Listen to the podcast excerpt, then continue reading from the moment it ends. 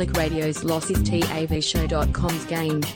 You're listening to The Starting Bloc. Hey, welcome to Starting Bloc for another week. You've got myself, Greeno, and I'm joined by a man who I've been speaking with for the last hour plus, but we just forgot that we had to start a show. My co-captain, Damo. How are we, sir? Very good, Greeno. Good evening to you, boys, girls, listenership, blockheads, millions around the world. Yeah, it's um, we're only just discussing it. This was actually probably the first legitimate pre-show that we've ever done. I think. Uh, But Yeah, and it wasn't really a pre-show. It was kind of like a pre-show chat. That Yeah. normally we, we generally do have a pre-show chat. Yeah. Uh, as a matter of course, but not about the show minutes. though. Like it's just about it's never life. about the show. It's just like how's the wife? How's the kids? Yeah, good, Yeah. good, good.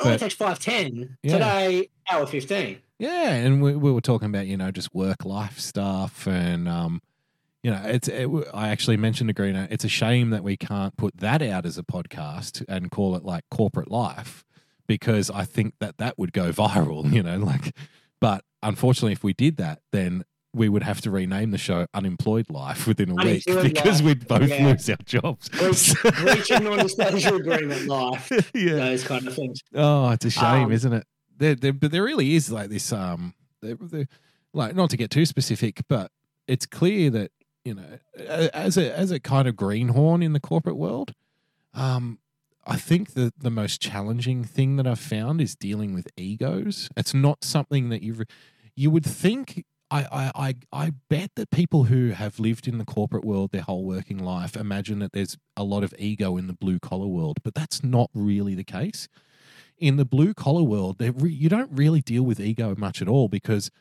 you don't get an opportunity to have an ego in the blue collar world because people will cut you down in the first five seconds that they're talking with you. You know, like if you if you walk into a blue collar job and you've got an ego, uh, within five minutes, someone's going to say, "You're a fucking wanker, mate. Don't be a dickhead." You know, but you can't. You know, if you've got a manager in, or you know, like some some fucking overlord in the corporate world who's being a dickhead and being a wanker, if you were to come out like in an email or something and say, "Stop being a fucking dickhead, mate," you'd you'd be out. You'd be done within twenty minutes. You, you're gone. You know. But in the blue collar world, that's just part of the reality of living and working in the blue collar world. Hey, don't be a fucking idiot, mate. You know, like it, it- it's really it's it's actually more it's far more honest. I think blue The collar. work. simplest way I, I kind of put it is I never realized the because I was kind of similar uh, coming in from like just kind of working retail into retail service industry. Uh, Yeah, yeah, yeah. Corporate world and have been in there for, for way too many years. But the, the simplest way, I didn't realize the movie Office Space so wasn't good. a comedy. It was actually a documentary. Yes, it is. Yeah, it really is. The of corporate, like in corporate world, Office Space has never been more accurate. I saw that movie uh, before I worked in corporate in the corporate world and laughed. I'm like, this is a really, really funny movie, very, very good. And then I watched it back, and after being in the corporate world, I'm like, this was way too accurate. It is. Uh, it's funny you bring that up because it was only yesterday when I was having a chat with a friend uh, in the corporate world, and we both kind of uh, we share similar views on things uh, outside of work, so we get on really well. And I brought up to him, you know, he mentioned like, oh, this, so this person's fucking useless, and I'm like, yeah, I think their job is actually like, you know, what what springs to mind when I think of this particular person in their in their role is that scene in Office Space where they sit they sit that guy down. It's like, so I'm what? So what would you say you do? Yeah, I, I literally made the lines. It's like I take the I take the orders from the goddamn customers and give it to the engineers. I'm a people person. it's like so. Why couldn't the customers just give it directly to the engineers? It's like I'm a people person. It's like so you offer nothing here, do you? You know, we were just having that conversation yesterday. There are so many sponges in this world, man. There are It so many. is. So you can't again, you can't afford to be a sponge in the blue collar world. You just can't. A lazy get- guy get on a building site, a lazy guy on a building site doesn't last a day. He doesn't. like, hey, dickhead, pick up a hammer. What Yeah. the fuck are you doing? Hey, bro, We why? stand there. Hey, what are you doing, man? Hey, And- come and- on, hold this. It's little things like you know, in the corporate world, it's quite acceptable for people to kind of show up late and kind of stand around having chats, drinking coffee and stuff. But uh, in the blue collar world, that stuff is just not acceptable. Like, hey, if Mm. everyone's on the tools at seven a.m., you better be on the fucking tools Why the at fuck's seven a.m. Why isn't Jim here? Yeah. Now I've He showed be fucking sick or Now- dead. Yeah, look, I've showed up late to blue collar jobs before, but it's a very uh, it's a it's an embarrassing thing to do. Like Mm. you rock up and you're like, I'm so sorry, guys, because you you're actually leaving people hanging. You know, it's like Yeah, this is yeah, a four man job and there's on only you. yeah, it's Yeah. a four man job and there's only three of us here. What the fuck, bro? Mm. You know, it's, a very embarrassing, and you make sure you don't do it again because you don't want to let your bros down as well. That's the Yeah. other thing, um, because you know you're, you're all in this boat together. Whereas in the corporate world, it's like everyone's kind of their own little island to a, a degree, and it's like you know, well, it's none of your business when I answer the phone. Kind of thing. It's none of your business when I get to your email. Like, uh, you know, you send someone an email and they don't reply for a week, and then if you follow up, you're you're the asshole. It's like, look, I'll get to Mm. you. It's like, fuck, the, the entitlement here is just fucking rife. You know, it's like, hey, we need shit done. like, we needed it done yesterday. You can't just sit on this. I get you're really important, but I know. I, you're too important to answer to someone that's underneath you, and then that's the whole ego thing coming in. You know, oh, you're too important to answer this right now. I get it. You've got big things going. You've got big fucking plans. You know, Big plans. I take the orders from the fucking goddamn customers. I'm a people person. You know, I give the engineers. I haven't got that. right? How do you not understand? um, can you hit a story time button for me, please, sir? I certainly can. Welcome to the show, everyone. By the way, I like stories about pinatas. Gonna be a big story time, I think, today. I think it's just gonna be all story times, then we're gonna fucking we're gonna hard out. yeah. Um, had the day off today. Now uh, was was decisive, uh, undecided whether it would be a day off or not because it was for the daughters' athletics carnival today. Now, yesterday afternoon at about 5 p.m., I looked outside my door Mm. and it looked like it was midnight at 5 p.m. when the suns meant to be up. And I'm like, well, this is not boding well for there being an athletics carnival on a, a nice, beautiful field Okay. with, with this pissing down rain. Uh, Mm. Thankfully, woke up this morning, was able to take my annual leave day. Everyone's happy. The kiddo got to do her little thing. Yep. So a bit, Now, a bit of high jump, bit of long jump in the mud, bit of fucking Ah, hundred this meter is a- dash. Uh, without going into specifics, uh, the, particular grade uh, uh, my child is in, Mm. uh, they it's a it doesn't cover all the bases. This is still kind of like a participation. Uh, So we have a ball games, Greeno. here. Bit of that. Do you remember a bit of tunnel ball, bro? Greeno, tunnel ball. Greeno, bro, bro uh, this is a, a, a story time within a story time. Yeah. I mentioned ball games because we actually, the school that Greeno and I were in, because you were in the ball games team, were you not? I was. I do love them. We Yeah, I were was in- there. But see, we were like the one school out of the dozen schools in our district or whatever that took the ball games like really fucking seriously. So Mhm. every other school put like the useless kids who couldn't play sport in their ball games team. We actually handpicked like all of the really good athletic Yes, people. we so we That's how we fucking dominated that. That was Sport Wednesday. So every other schools, every other tunnel ball. yes, That was the one where we you had training and There everything. was, there was a line of five. You passed to the dude in front. He but he went down. You passed to Oh. the second dude. They passed back. That dude sat down, Yeah. and you had to get to the end, and then you rotated. What was we had game? like all the oh I can't remember the names of them, but we had like all the top footy players and stuff. So they were really good Yeah. with like ball, you know, having a ball in their hands, kind of thing, like hand-eye coordination and stuff. We had basketball basketball, as well. players, Uh, yeah, right. That's that's what, that's why I was in the team because like like I couldn't shoot for shit, but I could fucking pass the ball. So like get Greeno in there, he's Yeah. all good. And don't don't let modern life and modern culture fool you out out there. If you're a listener, there is nothing more satisfying than dominating against a field of retards from other schools. Trust me. Every other school had their like retarded kids that couldn't do any of the other sports.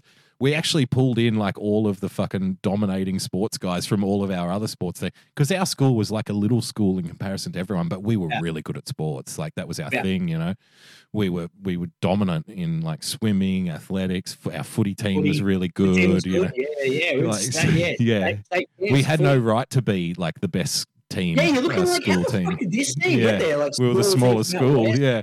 Isn't it a sports school? And you're like, oh. No, no, no. We're just a Well school. No, it's a Western Sydney school where everyone plays sports all the time. Like we were just a It's a sports mad yeah. suburb, you know. Um, so yeah, we we had like the best. We got we won every single ball game against every other school. it's like we got number one trophies for every single thing, to the point where people would the teachers must have been like, "This is unfair," you know. Like we, we dominated those fucking kids. Hey, no, the athletes. yeah, uh, because you hey, if we're in it, we may as well win it, right? You know. To send some kids. We're going to send the good ones. I, I've always had the attitude that look, winning isn't everything, but it's far more enjoyable than losing. So Much you may fun. as well try and win. You know. Exactly. um, so the structure for today is like rock up early, you know, get yourself a nice little beach chair, and you sit there and watch the kids do activities. Got to get there hours. early too, so you can. I'm I'm One sure that there's a the shade. parent real estate kind of Yeah, issue. Yeah. Kind of got, got there a good hour. Mm. Um, nice little spot near a tree, nice little shade where Yeah. we're all good. Fuck off, parking spot. seats taken kind of thing. When other one spot do other the- parents kind of try and get in and schmooze in on your action? You know, oh look, they got the shady tree. You know, that's what that's the spot I wanted. You know. there's a lot of trees around, so there was plenty of Ah, shady good. spots. So it was all good. So anyway, the it's kind of split up into half day, like two half days, right? So the Hmm. first half is like running races. The second half is those ball events and fun activities. Mhm. So we're sitting there, and we're watching everyone doing the running races, and it's all very good. And fucking little nice Gary uh, to your goddaughter, she got third in the running race. Good girl, fucking good on Uh, her. Love it. Pretty good. She's um, she's but- got the frame of a little long distance runner, I think. But this was sprints. This is A this is hundred meters. Okay. So this was just like in like like a rocket, and I kept I was because I was like the the cheering on dad on the sideline because she was looking over. She's like, "Hey, there's dad. Fucking keep running, man. Keep running. Dude, Don't fucking head stop. down. Do not Don't stop. Look at me after the fucking you get to me. After we Uh, dominate every other kid, that's when you can look at me. You'll get ice cream on the way home. Got up on the podium was all very very good. Yep. So anyway, we get through all the ev- the running events. And then there's a call out Yep. going uh, uh we now need uh all the parent Yeah. all the parents to the marshalling area for the parents v teachers 100 meter sprint Oh, and i'm looking and i'm like no, no, no i wasn't fucking thought about this No, this was So- not in the newsletter. this but- was not in the newsletter so i go up to my daughter I've been on I'm the like, cans since 9 a.m. I'm not no fit for purpose here. I was I was just red bulled up. I'm all good. So I was re- I was ready. I was ready to go. Um, so I go up to the daughter. And I'm like, hey, do, like, do you want me to run in this? And she's like, yes, yes, I do. Oh, And- no. And I'm like, well, I can't I can't let the little kid down. Yeah. But I'm also I'm also scoping the landscape. Looking at your I- competition. 'Cause- no, no, no, because all I see is women coming up. And I'm Oh, like, well, hang no. on, I'm, I might have a free pass here. Because I'm not fucking running. Sexist and misogynist and chauvinist. I can't be the only bloke running against the women. Like, I'm not going to identify as a woman just for the sake of this fucking running race Why here. not? It's just fucking doesn't seem right. Yeah. So at that point, I'm like, I might get out of this. I've already said yes to the kid, made her happy. yeah. And then slowly but surely, I see like another half a dozen dads start rocking up. And I'm like, Uh, okay, this is all right. so the It's women, so the women were obviously keen for like to get in first. You know, like yeah, let's go, let's have a crack, ladies. And the uh, dads were like, "Do I have to?" Do I have to? Yeah, exactly. And I didn't want to seem too keen either because I'm like, well, the only dude standing here. So I waited for other people to rock up and I wandered on over. See, in that moment, I would revert back to the Krusty the Clown school of parenting, which is one of my fa- most most favorite quotes of all time from not just The Simpsons, but just a life quote in general, which is, "Look, kid." I'm not the kind of dad who says things or does stuff. Yeah. That's that would be my response to that. I'm in the master area. I see some dads come over, and I'm looking around, and I'm like, look, under in my head, I'm like, this is kind of like a fun activity event, right? Yeah, But we you want to come win. up. it- Yeah. It's a bit of comedy value. We're going to make the parents and teachers race against each other. Yep. This is all good. Yep. So I assume this is going to be a fucking gentle jog down Mm. the hundred meters. Well, now talk to me about the what. Okay, so you've spoken about the mums and the dads. Now, talk to me. What was the talent kind of assessment of the teacher situation? Because I know that statistically, seventy percent or thereabouts of teachers are females for a start, and Yep. I imagine a lot of them overweight because they're teachers and they don't kind of move around a lot. So. Mm-hmm. And uh, there's probably a lot of boomers in there. So, like 50, 60 year olds, would that be kind of hitting the mark? They would be like the You majority. are way off on your assessment, sir. So it's a lot of young teachers, is it? We yeah, we we had a lot of fit. lot of Ah, see, you're out. That I know why now because you're out of Sydney. Yeah. So the only place that you can get teaching jobs now is if you're out of the major Well, metropolitan not, areas. not even that. Like these are still young and aspiring people who. Oh no! Oh no! That's the worst achieve- kind of teacher. They still have goals Right. and dreams and ambitions. Oh, So no. Amazing. they're still young, they're still fit, they're still en- en- energetic. They're they're keen, they're they're good to go. So plenty plenty lined up. Now on the male side of things, zero. So not we've one, got- not one male teacher. One male teacher rocked up. Jesus. Because so we're like, so we're looking around, and all we see is just fucking eight dads who are standing here for this. So the, Well, the we the better women, shit, better beat the shit out of these women, boys. it's on us. they end up, okay, look, we'll let the women teachers versus the women, uh, the women parents run first, and then we'll do the men's race. Yeah. So I'm like, all right, excellent. We don't even need to beat the teachers here, boys. This is so good. Fucking, we can gravy train this bad boy all the way to the 100 meter line. Happy days. We move it down to the kindergarten line where we do 60. This would be great. Yeah. And then I look around and I'm looking to my left, and you know me, bro. I'm, mm. I'm what, five, six? Yeah. Five, six, five, seven. Yeah. There or thereabouts. Very short man. So You're not very. You're not very short. You're short compared to me because I'm I'm six not Danny. DeVito short, but Yeah. I'm like You're not I'm Danny DeVito short. Yeah, Yeah, I'm adult short. but you bulk Like, as I'm- well though, so it kind of levels out. It balances. so I look to my left and I see three dads who are six five, and I look to my right and I see another two dads who are like six two, six three. Okay, like, so the six five guys, you only have to worry about them if they're skinny because in a hundred meter were- dash situation, all- their legs are longer, all- so they can. all live on this on the beach, bro. They are Ah, all skinny and they all look like athletes. See, the problem for a short guy in a sprinting, I'm getting into my sports science stuff. Yeah, here. yes, yes. But the problem, it's it's scientific. All of sports is sci- is a science, right? All science, yeah. Uh, so the problem for short guys in sprinting is that you have to take more steps than Correct. than the tall guys do. That's why it, people are like, "Why is Usain Bolt so fast?" And it's it's quite he's simple actually.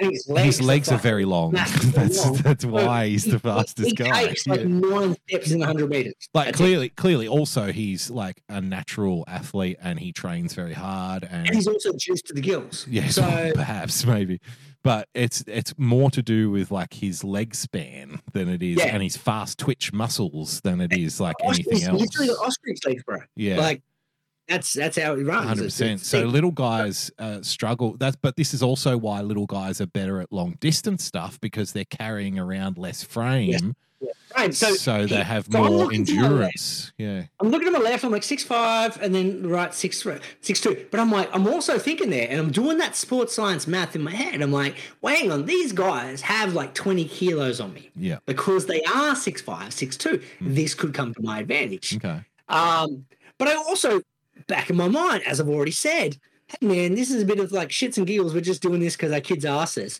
We're not taking this seriously, right? Aren't we?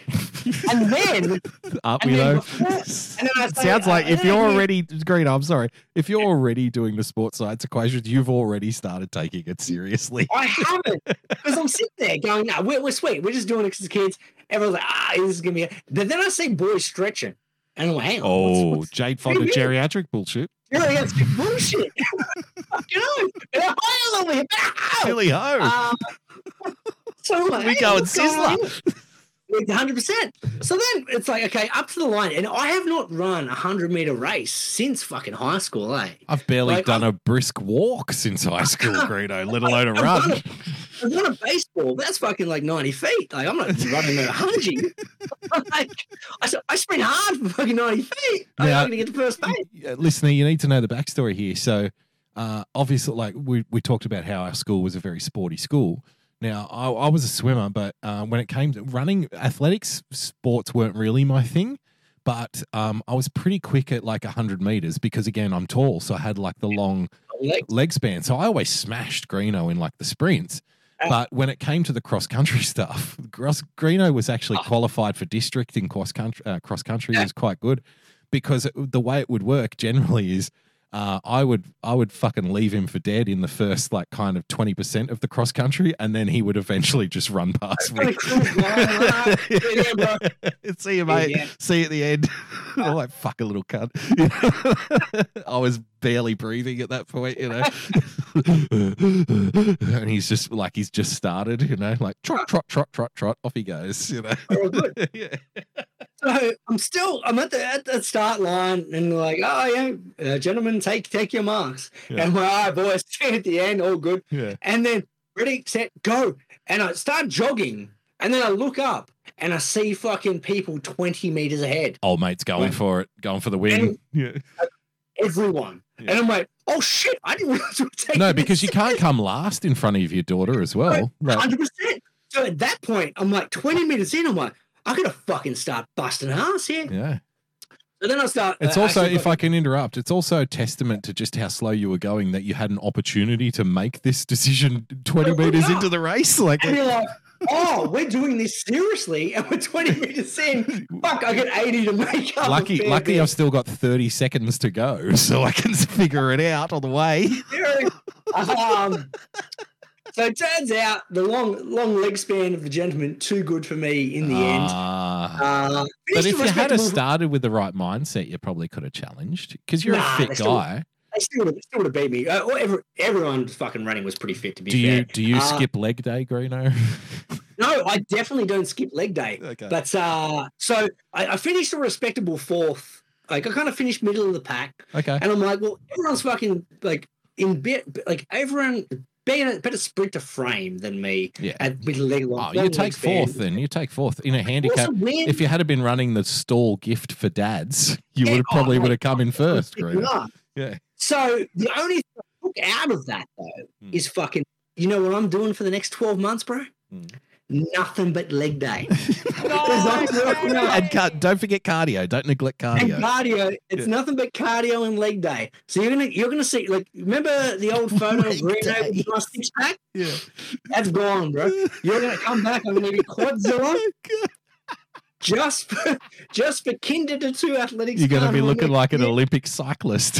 An Olympic cyclist. Crack Look coconuts on his fucking quads, mate. It's Just ridiculous. look out. This is going to be a thing of beauty next year. I'm going to Okay. be running 11 seconds. So you're trading in the Anfernee Hardaway shirt for the bike shorts, Greeno, when you go short. drop the kids off at school.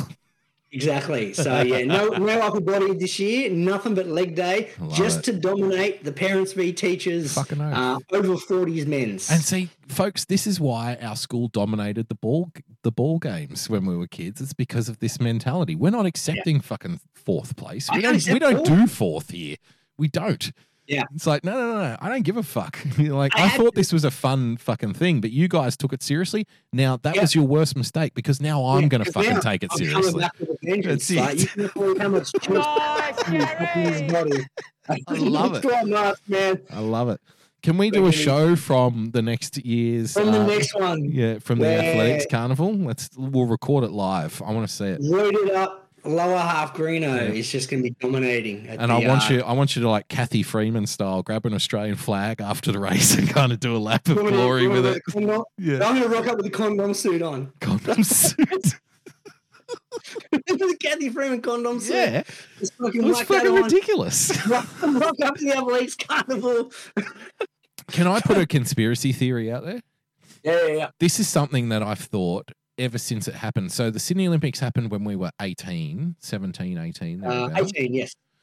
So I I was 17, I think. Yeah, because it would have happened earlier in the year. So I was 17. And I actually, fun little side story, Greeno, quick story. I story. like stories about pinatas. I think I've told this uh, story before, but I actually um, bought under I, I bought beers underage at the Olympics by pretending I couldn't speak English Nice. because I was like, my mentality. See, this is what a clever fucking kid I was. I thought everyone here is from another country, so why don't I just pretend to sp- speak another language? So I went, I went up to the beer stall, and I pointed at the Foster's thing, and I said, "Ein Bier bitte." And she said, "Oh, hi, honey. Can I need to see some identification?" And I just kind of smiled awkwardly, and I pointed to the Fosters again and said, "Ein Bier bitte." and she's like, "Okay," and poured me a beer. Nice, Harry. I'm, I'm really funny, bro. I've never heard that story. That is you so haven't good. heard that?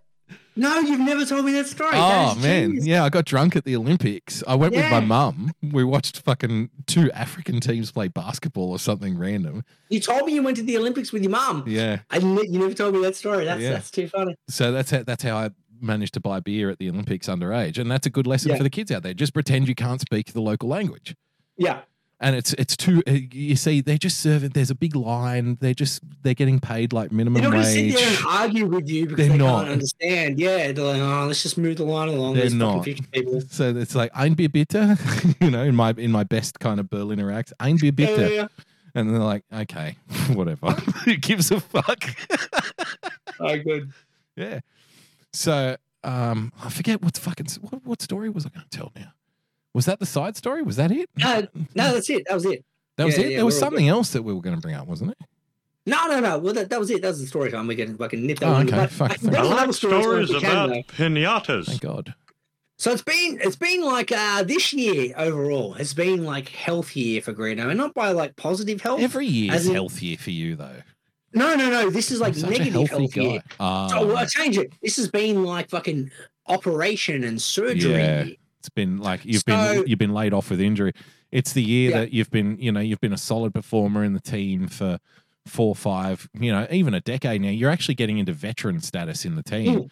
but it's like the 33 year old veteran who does a knee, and it's like, are we gonna are we gonna sign him again? You know, Yeah. first Just it's a knee, then it's a quad, then it's a fucking rib, and it's Well, like gener- it's never ending. You know, This year been a fucking nightmare. bad like run. my yeah. Like last year was like renovation year in my house. This year has been medical year, but all my Mm. fucking spare money has gone on medical bills. Yeah, no. So I had to go see a cardiologist last week. Mm.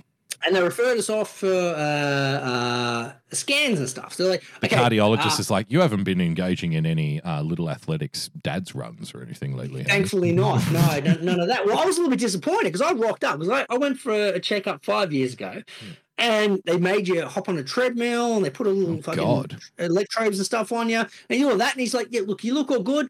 Come back when you're 40. Like next checkup." Come back when you're 40. So I turned 40. I'm like, oh, all right, sweet, better fucking rock up, or good for a checkup. So I get there and I'm ready for a run. Like I'm rocked up. I literally have my Lycra on. I fucking uh, I have my Billy Hall backwards cap. I'm good to go. and you go to Sizzler afterwards. I, I get in there, and firstly, I have to wait an hour for once again an appointment that's already set. I'm like, well, Oh, realistically, don't what, are we, get we started on here? doctor's appointments, man. I know we were, we've already talked about the show about six weeks ago, but I was like, no, no, it's all good. So I get in there, and I'm like, all right, cool, ready to go. And he, he's running through a few things. Chet puts a few electrodes on, and he's like, okay, this looks all fine. Uh, I have to refer you off for these couple of scans. I'm like, all right, no dramas. And what's the point of the scans? Like, oh, it just gives you a full check of your heart to see like what what tubes are working, which ones are clogged, which ones are fucked up, blah blah blah. I feel I No feel like this is a fucking scam at this point. I really do. It's it it is and it isn't simultaneously. So Oh, Anyway. I feel like don't you feel like though the this see this I, I know we've kind of touched on this before though. Mhm. This is kind of kind of why I want an older doctor, and there are very few like the teachers. There are few older doctors around now than there used to be when we were kids. And There the is. older doctor will look at you and go, You're fine. I've seen this a million times. It's fine. And I'd rather take that. But the younger ones are more likely to be like, Hmm, we better book you in for this scan, this scan, this scan, this scan. no, this this scan. guy this guy's not a young doctor though. This guy is kind of like he's in that perfect age where he I can tell he's a veteran, Yep. but he's also not at that point where he stopped caring. Ah, that's a good So point. he's, Actually, he's, yeah. he's, he's that nice balance. He's go out, go out, eat ten steaks and drink a case of beer. What do I care? Whatever. Yeah. so no, like this scan is something I just need to get done. So I'm like, okay, it's all good. So he, he refers. He's like, oh look, you can go any. Like he gives me two things. I'm gonna get a blood test. I'm gonna get a, a, a scan done. So I'm like, oh, he goes, you can go anywhere because this this doctor is back in my old area. But I really liked him last time I saw him, so I'm like, I'll stick with that guy. Mhm. So all the scans he referred me for, the stuff he gave me was in that area. So I'm oh, like, okay, God, I'm gonna have to make a weekend out of it now. no, it's, it's no biggie because I was like, he said I can do it down here. Okay. So I call 10 different places down here. I'm like, my doctor's referred me for X, Y, and Z. And they're like, oh, what specifically? I'm like, well, here's what the None of your form says. fucking business, actually. No, well, they're like, here's what the form says. Here's what the referral says. And they're like, we need more info. I'm like, what more info do you need than what the referral says? Well, we need to know, blah, blah, blah.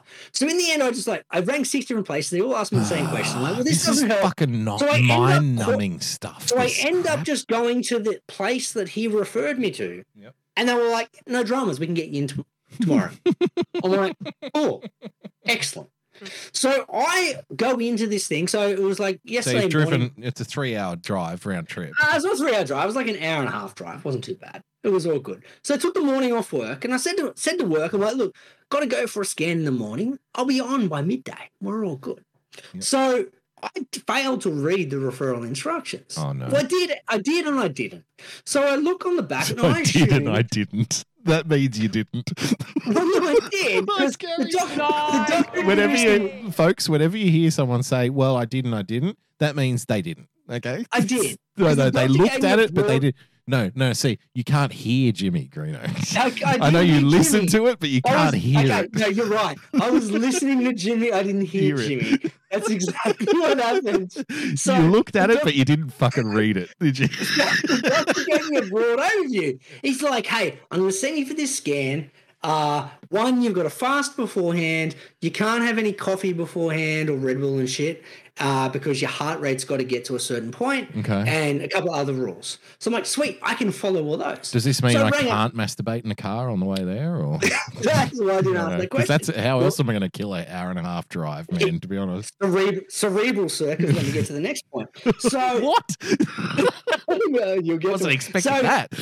So I, I get there, I ring up, I make the appointment. I'm like, yeah, okay, you can get me in. Excellent. They're like, oh, did you read the referral instructions? I'm like, yeah, yeah, I glanced over them. She's like, oh, did you read I them? did it. I did like, it. I didn't, I didn't. So I'm sitting there and I grab, I flip it over because I'm like, she's like, oh, this should be, it should be on the back. I'm like, okay, yeah, give me a sec. So I flip over because I've got the referral in front of me as I'm making the call. And I'm like, okay, uh, no food uh, beforehand. Sweet, already knew that. Uh, no co- no caffeine drinks beforehand. Mm-hmm. No smoking for 12 hours beforehand. No worries. Um, no Viagra for 36 hours. What, Whoa. is this right? Like I can't have Viagra for 36 hours? This fucking this receptionist is laughing her ass off on the phone. I'm like, it's all good. Like my dick hasn't been hard for years. Don't worry about it. It's all good. Um, It's- it- I, I would have been like, well, I was actually planning to pop one on the way there because you sound Yeah. really hot, you know. Yeah. so we, we got that sorted. So then here's here's the thing. So I read the instructions like all booked in, and now I assumed that this was like because it was a scan. I assume like you've been done an X-ray before, right? Mm. You rock up, they do the X-ray, you're out. Yeah. Then the next point under the Viagra note Mm. is this procedure may take between two and four hours. Whoa! What? What? What are we doing here? I'm like, "Ow, what, what, what's going on What here? is it? Hang on. What is the procedure now? I want to know. Like Uh, it's a it's a cardiac CT scan. A cardiac CT. Why does it take four hours? What are you Well, I'll- doing? I, I shall explain. Please. So so anyway, I'm like two four hours. What the fuck? I, I told work I'll be back in like fucking. I'll be there. I'll be I'll be fucking jiffy. I'll be a couple of seconds. We'll be all sweet. Yeah. Soon as I'm like, all right, we'll fucking quickly message work. Oh yeah, I'm gonna be off like I'm half half the day now. All good, and I can't pop Viagra. It's fucking the, the morning's ruined. Um, so I'm like, all good. Then the lady's like, oh, okay, so uh, all booked in. Just so you know, uh, did the doctor discuss the fee with you? I'm like, no. What? would There's the a doctor hang on. Whoa, whoa, whoa. Now, okay. Now we need to interrupt this story. I like stories about pinatas. Now, Greeno has been my best friend since the age of five. Yeah. And I feel like I know him better than I, I feel like we both know each other better than we know ourselves and that better than anyone else on earth knows each other, right? Mhm. And I know exactly what makes Greeno tick. Now, okay, so can't take Viagra. That's a negative, but I'll deal with it. Two to four hours for the procedure. That's a negative, but I'll deal with it. Yeah. Fee? Wait, there's a fee? That's a deal Well- breaker. Now I, I'm not a breaker. fuck. I'm not. A, I'm not an idiot. I understand there's going to be a fee for a scan. Now mm. I've had scans before. I've had like shoulder ultrasounds when I did my shoulder. I've had X-rays, all but those kind but of it's things. but it's the th- it, it would it's the thing that would tip you over the scales is my point. It's Yeah. like the straw that breaks the camel's back. Now I'll put up It with all this other stuff, and now you're laying a fee on No, me as the, well. the fact that they raised the fee it like, must be sent off- bad. sent off warning signals. yes. Okay, Yeah, because like, why else just- would you bring it up? Like if it's just a rudimentary thirty-five dollar Yeah. fucking kind of most scan people just fee, rock you up know. this thing, ah, fifty bucks, whatever. You're all good. Yeah. This thing, four figures What? for a scan. No. Ah, ah. So I'm like, wait, wait, wait, did I hear that right? And she's like, yeah, yeah, yeah, four, uh, four figures for that one. Like six months ago, my kid had to go into an ambulance into the hospital, and it wasn't four figures. Yeah. okay, you drove to the hospital yourself, and it cost Yeah. four figures to show Four up. figures, hundred percent. Fucking hell! So I'm like, Jesus Christ! So I had to go in and break the news to to the wife. I'm like, uh, Looks you- like we're eating dog food this week because Yeah, I had to get a chest scan. That's it. We, we're, we're fucking eating the dog at this point. Um, we yeah, actually, we can't afford the dog food, so let's eat the dog, so we don't have to Hmm. buy any more dog food. Hundred percent. So I'm like, well, this is something I've got to get done regardless. So I'm kind of I'm kind of in a corner here.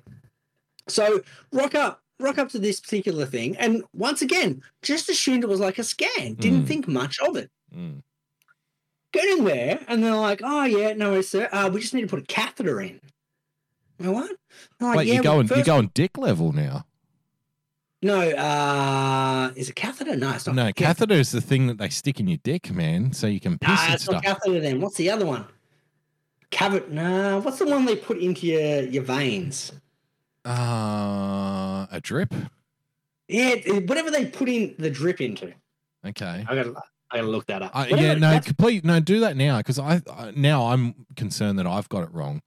So I, I think a catheter is the thing that they stick in your dick. So, but I could be uh, mistaken. I don't know. ca- Yeah. Catheter is what I'm thinking. of. Uh, what Catheter catheter? C or A. cannula. No, see, I think a catheter is the dick thing. A- An? IV drip involves a small tube called a catheter and a saline-based electrolyte solution. Oh, okay. So what's the thing they stick in your dick then, so you can piss? It opens up your piss hole. You know, it's pretty You know that painful. one is?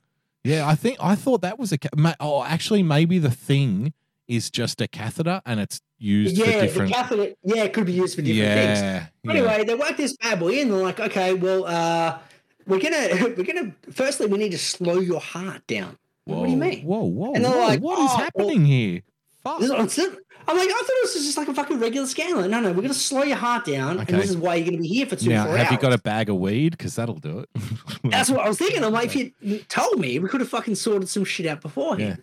Get me some Um, sour diesel in here and st- stat and a, get me some sour diesel and some That's some bucket bongs and we'll make it happen. All right. We'll be all right. Yeah. And some Jimi Hendrix. Yeah, we'll be sweet. so turns out, like my heart rate, I'm like, oh, so what's my heart rate at? And they told me like, it was at 80. And I'm like, okay, is that good? And they're like, yeah, that's that's normal. I'm like, so what are we trying to get it at? They're like, like 60. I'm like, that seems low. And they're like, yeah, it is low. It seems like point. coma level, doesn't it? And I'm like, so that's like sleep level. I'm like, yeah, pretty much. We kind of want your heart so slow that you're pretty much asleep. So Okay. I'm like, hang on, I'm gonna fucking drive back an hour and a half, and you're gonna put some shit in my body Yeah. that is gonna make me basically put me in sleep state. This is a bit awkward. You'll be cruising home like the Big Lebowski, Greeno. So- ah, So they, they start me off with a little bit of half juice, and they're like, "Oh, that's good. That got down to 60." I'm like, "Excellent. We only need the half juice." And then my heart rate, because I started to get worried, because I'm like, "Oh, See, if I And had I'm known all this beforehand, if just say it was me, if I had known all this beforehand, I would have said to the lady books, "Hey, you got to drive me to this thing." And when I'm in there with them, I would have been like, "Nah, you got to load me up, mate. you got to give me everything you got because I've been taking drugs since I was like in my pre-puberty your heart rate's years." already going to be slow though. That'd be all right." No, all my good. heart rate's pretty high though because it's a tense situation. So you better give me like morphine and shit if you want to slow it. To give me the Slow good stuff. Yeah, because look, I got a ride here, so I'm look, Yeah. I'm free, you know, so I can get high today. It's fine. So Yeah. give me the good stuff, man. Yeah. Whenever you go to hospital, you really got to ask for the good stuff too. You got to make sure that you cash in, man, because it's not every day that you get the opportunity to get the pharmaceutical grade kind of, um, you know, downers, and they're they're the best ones. Let's be honest. So any opportunity to be like, yeah, you're going to slow my heart rate down. All right, load me up. Give it. Can can I actually get a script? can can I take some home? Can I get some takeaways for this, please? Okay. 'Cause this the Cannula good is the word I was looking for. Sorry, Ah. cannula. So catheter might be the right phrase you were talking about with the dick thing. They say the catheter in a dick and a cannula in the arm. Cannula in my arm. Nice, so yeah, I had a Gary. cannula in my arm. The only reason I was Uh, so sure of that is because I've had a catheter in a dick, and I'm pretty sure that Yeah. word is tattooed on my brain as like brain avoid at all costs. I know. And that explains the fucking look I got from my wife when I came home. She's like, oh, how are you? I'm like, you put a fucking catheter in me. She's like, what? They Yeah. touched your dick? Why are they doing that? like, no, no, no. Cannula. That's what it is. Cannula. So they end up getting my heart rate down to a stupid level. And But then they're like, oh, also, we've got to put like this dye in you. That oh, the radioactive dye shit. The radioactive dye. But here's the thing they're like, look, radioactive, They're like, radioactive. here's side effects you may feel. Yeah. Uh, one, you may like feel like a, a metallic sensation in your mouth, Okay. and it may feel like you've just pissed yourself. I'm like, what? The fuck is going on? like, but they also made me drink four liters of water before I rocked up. And So I'm is like, the four liters of water making me feel like I might piss myself? but that's what I'm like, or is it? have I actually pissed myself? Like, is this going to make me piss myself or not? And like, no, no, no. You just feel like you're going to piss yourself. Hmm. And I'm like, but I've had four liters of water because you told me to drink four liters of water beforehand, and I really need to go to the toilet. Yeah, but you need to keep that. So I'm going to think. So you're in the tube, and it feels like you're in a uh, a dryer in this CT scan because Okay. you're in this tube, and all you see is this machine going around, you go whoosh, whoosh, whoosh, whoosh, whoosh, whoosh, Yeah, whoosh, yeah. So you're kind of freaking out. Yeah. And they're like, hold your breath, hold, don't hold your breath. I feel like I'm in like a bondage scene. And I'm like, hold your breath. Like Without yeah, without any payoff Um, though, like there's, yeah, no, there's no you're payoff, not coming yeah. at the end of it. You know? until such point as they fucking put this thing in, it feels like I pissed myself. Hmm. Um, so, so I'm sitting there, and and once again, You're begging for the haven't catheter at that point because it's like at least it's foreplay until it goes in. Exactly. Yeah. So I'm getting to the point where I'm like, oh, it's weird. I haven't felt like I've pissed myself yet. This is kind of strange. I didn't realize they don't tell you when they're going to give it to you in the machine. Ah, So you're in the machine for 10 minutes. Yeah. And then suddenly, out of nowhere, like my mouth tastes like I fucking just smashed some spoons in there. does it taste like you And- licked a battery? You remember that when you get like the D battery? Is it the D battery that's Ah. the square one? Yeah, mate. Yeah, it is. Okay. I can't remember ever doing that, but it just, it was. You never did thing- that. You never stuck your tongue on the positive and negative at the same time and get that little buzz. No, never. Really? Yeah, no, yeah. It's, You have Never to do did. it once. You have to. so, well, I just had metal in my mouth and I had a catheter, so it's all good. Oh, well, fair enough. Yeah. Um, but then next thing you know, suddenly I feel like I'm pissed myself, and I'm like, "You want me to hold my breath now? What's going on there?" The strangest sensation ever. Um, then they hit you with the bill. Yeah. but then and well, no, it- that's the strangest sensation ever. It's like, what am I paying for here? So then after You didn't they're even like, "Oh." you didn't even give me good drugs for this Yeah. money. I could have taken a thousand dollars to my guy, and I could have been high for a month on this shit. You know? You're still getting a scan. That's, yeah. that's, that's the thing. Fucking hell, this is ridiculous. So then you get they send you off. You get a cookie. You get some juice. You got to sit around for a couple of hours. till Your heart rate goes almost back to normal. And then in the end, they're like, "Ah, yeah, it's close enough. You're all right." And I'm like, You're right. "Okay, All right. yeah, all, all good." Like, Is that your professional opinion? Is it or yeah, no, Yeah, like, close "No." enough? You're right. I'm like, oh, am I am I right to drive? And they're like, oh, yeah. Look, I'd probably recommend going and getting a feed and a coffee beforehand. Like, "Oh, I guess I'll go get a feed and a As if a, coffee. as if a hamburger is going to make a difference. You know ah, smash down a grande melt. Actually, what the fuck is a ne- grande melt? oh, grande melt, man, it's the best. So it's kind of like a burrito. I already. I, I'm sorry, I already don't like it because it's not called a grand melt; it's called a grande melt. Grande like it's an melt. Yeah, Italian coffee. You know, fuck. off. I'm already, uh, I already find it pretentious. it's like a grilled burrito. Ah, Ah. like a flat fucker though, right? Like Ah, pressed. not really flat, but yeah, it's quite like a, it's a combination between a kebab and a burrito. Ah, so it's kind of like uh, what's that shit they serve at the Turkish kebab shops? Pide, pide. No, no, no, no, no. So it's literally like a regular, yeah, it's a kebab, but Yeah. like burrito filling. Okay. Now they grill like they grill the kebab. Yeah, isn't it? Isn't it? Actually, you bring up a good point.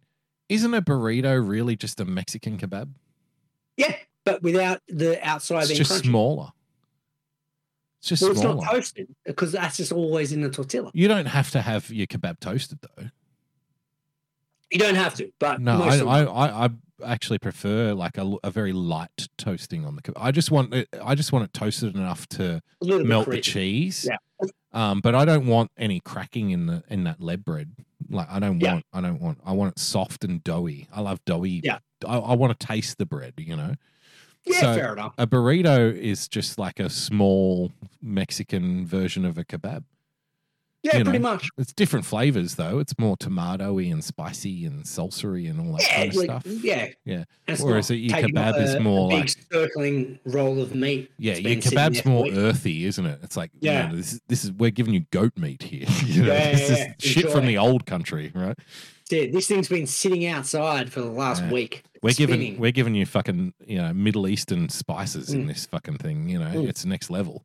Uh, actually, interesting. If Steph still listens to the show, which I'm not sure he does, would you pre- do you prefer a a Turkish kebab or b a Mexican burrito?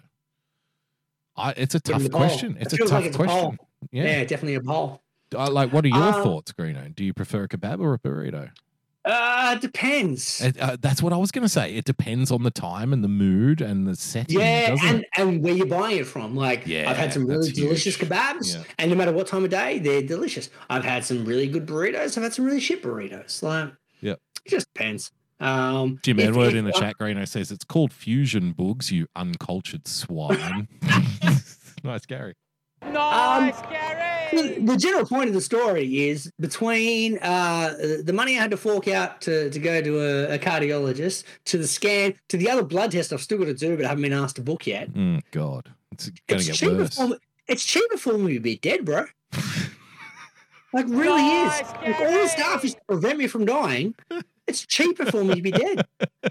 So the ultimate cheapness of Greeno will eventually show, and he's just going to jump off a building or something. Yeah, just Like, like, I yeah, can't just- afford these medical bills. like I'm doing all these precautionary scans so I don't die, but I'm I'm, not like, even sick. out- yeah, fork out thousands of dollars to prove I'm not sick. yeah Um, that's hard. And then eventually it'll show something I have to pay more money to fix that. Like it's, it's I'm just it's cheaper to be dead. Mm, God, yeah, I Um, don't envy it. The last physical I took, I think I was about. Oh, maybe I was. I was. No, actually, the last one I took was. I reckon I was about twenty-seven or twenty-eight. So it was Yeah. quite some time ago now, and I actually had to fudge it um, because I was smoking a lot of weed at the time, and I was only a casual. And then they said we want to put you full time, but in order to do that, you have to do a physical. And I was like, well, I don't really want to do a physical. I don't really want to go full time. I didn't tell them because I was smoking a lot of weed at the time. Um, I was like, no, I'm, I make more money as a casual, so I'd rather stay a casual. And they said, well, if you when we're actually getting rid of all our casuals, so we're going to put you on a full time contract, or you have to find somewhere else to work. And I was like, fine. And I'm like, all right, so when is the fucking physical? And they're like, it's this Friday. And I was like, fuck, you know. And I'm like, there's no way I'm going to pass this physical. So I had like a week up my sleeve. So what I did was drink. I stopped all the weed and I drank nothing but water. But um, the drug testers they're onto this because if your piss is too clear and it looks too much like water, they're suspicious of it. So Yeah. what I did was just before I went in to do the piss test, uh, I drank yellow Gatorade to make my piss look like it was yellow. And I actually passed the drug test because they looked at it and said it looks like piss, and then- and they were like, yeah, yeah, fine, you know. They didn't actually bother, you know, because they they're they big well because it's a, like a testing place and they're only really looking for like red flags. Yeah, So yeah. I knew that going in. So I'm like, well, if I can just make it look like piss, then I'll probably get away with it. If I don't get away with it, whatever, it doesn't matter. I'll get another job. Who gives a fuck? But so I was like, all right, well, so I drank nothing but water for a week to kind of cleanse my system as much as I possibly could. And then, like just before I went in, because I because by the time I, I trained my body, I was pissing like every hour at that point. You Mm. know, I was just constantly flushing, and so by that point, I knew if I sculled like two liters of yellow Gatorade 20 minutes before I went in, what what's coming out is going to be fucking yellow Gatorade. So it came out yellow, and she looked at it and she shook it around a little bit, and she's like, "Nah, it's all good." And I'm like, "Yeah, fucking fooled you. Thanks, mate." Nice, Nice, Gary. Nice, Gary. Very good. Yeah. Um, I forget where we're at. Uh, do you, Let's do muted word of the week. Let's do this Optus stuff because I need to mute. I did mute the word Optus this week. Uh, because they, they couldn't communicate with us. So I'm like, I feel wrong that they're able to communicate with me. So Optus is the second biggest uh, telecommunications company in this country. It's Yeah. basically a duopoly. So you've got two, Telstra and Optus, and then they on sell every other product to all the other providers that you have. Yeah. So uh, I guess it, in a, the American equivalent would be like I think it's like TPG and uh, what's the, I think it's like TPG and another one that they have in the states, Greeno. So it's similar situation here. So you're either with one or the other. Even if you go with one of the other companies, they're just buying stuff. They're they're from, buying off that. Yes. Yeah, exactly. So what happened was uh, on Wednesday, uh, the second biggest or one of the biggest uh, telecommunications companies, uh, their whole service shut down nationally for between I think it was 4 a.m. it went out. And I think it came Oh, on- day. Yeah. yeah. back on at like 1 p.m. Mhm. So uh, basically half of the country was black, like blackout. Had no no internet, no phone no coverage. phone. Yeah, that's the other thing too. It wasn't to just the internet; it was also the phone service as well. So you couldn't even text work and say I can't show up because the internet's out. Because if you if your phone plan was also with the same provider as your internet provider, you were fucked. You were up shit Yeah. creek. Couldn't do anything. Actually, the lady Boogs, when this was going on, she brought up a very interesting point, which I like. I pondered for a good time. Greeno, if you're an executive at Optus, and the Optus service goes out nationwide, how can you contact your people to tell them that they need to fix stuff? Yeah. Now, they must have a backup Telstra account. Surely. Something had to be working for them to know. they must have right? another phone account. They must have a Yeah. Vodafone account or something Mhm. with somebody because They went. They, no, no, no, no. They went down to the local survey, got themselves a got a Vodafone prepaid card. Yeah. We can text each other. Hey Jim, this isn't looking good. Imagine the CEO of Optus going down to the local fucking 7-Eleven and being like, "Yeah, you got one of those twenty dollar cards." You know, I just. I just, I really just need to call like three other executives and get them True to do shit. executives Yeah. to then call five thousand people and hope they've got a card. right. But then they try to call the staff who are all on Yeah. Optus, Yeah. and like, oh, sorry mate, unavailable. Unavailable. The service is down. So Yeah. actually, how do they communicate? Yeah. if you work at a telecommunications company and because clearly they would be on an Optus account, like the hmm. Optus building would be running on Optus internet. Yep. You know, that's not it's not running on Telstra. It's not Yeah. running on a competitor's service, but what's your contingency plan? That's an interesting fucking question. It really is. Like I I, How come no I was asked that yet? and I thought about it. I'm like, you know what? I, I guess that they would have to have like, and my only summation was, I wonder if like, I wonder if Optus headquarters has like a Telstra account and Telstra headquarters has an Optus account, just in case In case one of them one of shut them down. fucks up and you have to go through the Yeah. other one and you have to log into Telstra. Like Mm. I, I, I, I imagine that they probably they'd have to, wouldn't they? How else could they possibly communicate with all their people? Because everyone that they need to speak to, everyone who's like a decision maker at Optus would be on a free Optus account. You'd think so. Of course, like you- you couldn't you couldn't be like a high level executive at Optus and be using Telstra because you'd be Mm. getting free Optus. Like it would Yeah. be part of your contract. You're not paying for it. Yeah, No. exactly. So how did they actually communicate this this outage? It's fascinating to me. I'd love to know how they actually Yeah. That's a very good question. yeah, and the other thing that I thought of was you know, because we were discussing and uh, you know, we were on our way to find Wi-Fi at some local cafe or something. And uh, I said to Lady Boogs, you know, uh, you know, the topic was brought up like so I said like so because she was listening to the radio, she was listening to Kyle and Jackie O. She got updates on the news. Um, I wasn't listening to the radio. And I said, Look, so have they mentioned like what what the cause is? And she's like, Not yet. And I said, You know what? The thing with this is because she said, uh, they, they've already come out and said it's definitely not a cyber attack. nice, Gary. Definitely a cyber attack. definitely not hackers. Yeah. Okay. And I said, yeah, that's the beautiful part about that is so that's PR 101, right? You come out as soon as the outage happens and you say, look, guys, it's not a security issue. It's definitely not a security because it's better to lie now because um, you, you, you can't come out now and say, we don't know. So, so if you say we don't know, then people will make up their own story. So you're better off saying it's definitely not this, even if you don't know, right? Because at Yeah. least because you need to because people are idiots and you need to wrap them in a safety blanket of like a false sense of security. Yeah. So otherwise they'll go crazy. So you come out and say, look, guys, it's definitely not a cyber attack. And in three weeks from now, a month from now, they'll say, we're launching an internal investigation as to the root cause of that outage a month ago. And by that time, 50% of the population has already forgotten about it and they're not about interested. yeah. And then six or seven months from now, when the internal, the quote unquote internal investigation wraps up, they'll come out and say, well, it was a cyber attack. But by that point, only 5% of the population gives a fuck. And when they bring it up in the news and they'll say, remember that, remember when Optus was down for that, that day? Um, you know, this will be halfway through 2024. This will be on the news tonight at mm-hmm. six o'clock. Remember when Optus was down that day? Turns out it was a cyber attack after all. And most 95% of people will roll their eyes and go, I don't even remember. Well, well do you remember that? Oh, yeah, I kind of do. Well, yeah, they, they'll well, remember it, but they're like, oh, yeah, all good." Whatever. And then we'll Yeah. move on because their Yeah, service would have been fine for the last six months. Exactly. So, you know, Uh, I think it would actually be better for Optus to come out and say it was a cyber attack because otherwise, the only other inference that you can draw is that they're, they're incompetent. Yeah. that they fucked up somewhere. Yeah. They made a mistake. And wouldn't Like, you rather so- be a victim? Someone literally flicked a switch that meant half the country didn't have. Someone leaned on a someone leaned six on a switch in the office ah. somewhere and switched it all off and said, oh, I don't Ah. know what's going on.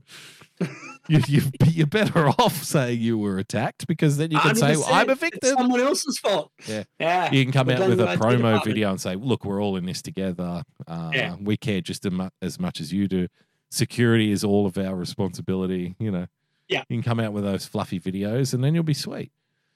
So- Um, well, what I found interesting about the whole thing, aside from everything you've just raised, was a couple of little snippets uh, that the byproduct of the outage that just made me chuckle a little bit. This one actually came from Optus Help.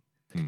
Um, we are aware of some mobile phones are having issues connecting to Triple O, which is our 911 for American listeners. Our emergency, like, I'm dying. Yep. Where can I call? You dial triple there, zero. there is a ter- a bomb just went off. You call Yeah. triple zero. You're having a Yeah. heart attack. You call triple zero. Someone's holding a gun to your head. You call. Well, you wouldn't call triple zero on that point. Uh, it'd probably be too late. But someone's trying to break into your house. You call triple zero. Like it's nine one one. Yeah. So uh, obviously that was an issue because with the Optus customers, normally even with an outage with telecommunication companies, triple zero still works. No That's matter true. What. Yep. There's a weird kind of workaround, Yeah. which is where I'm assuming the executives were able to contact people with the workaround. So they had to go through the government and go, "This is an emergency. I work for Optus.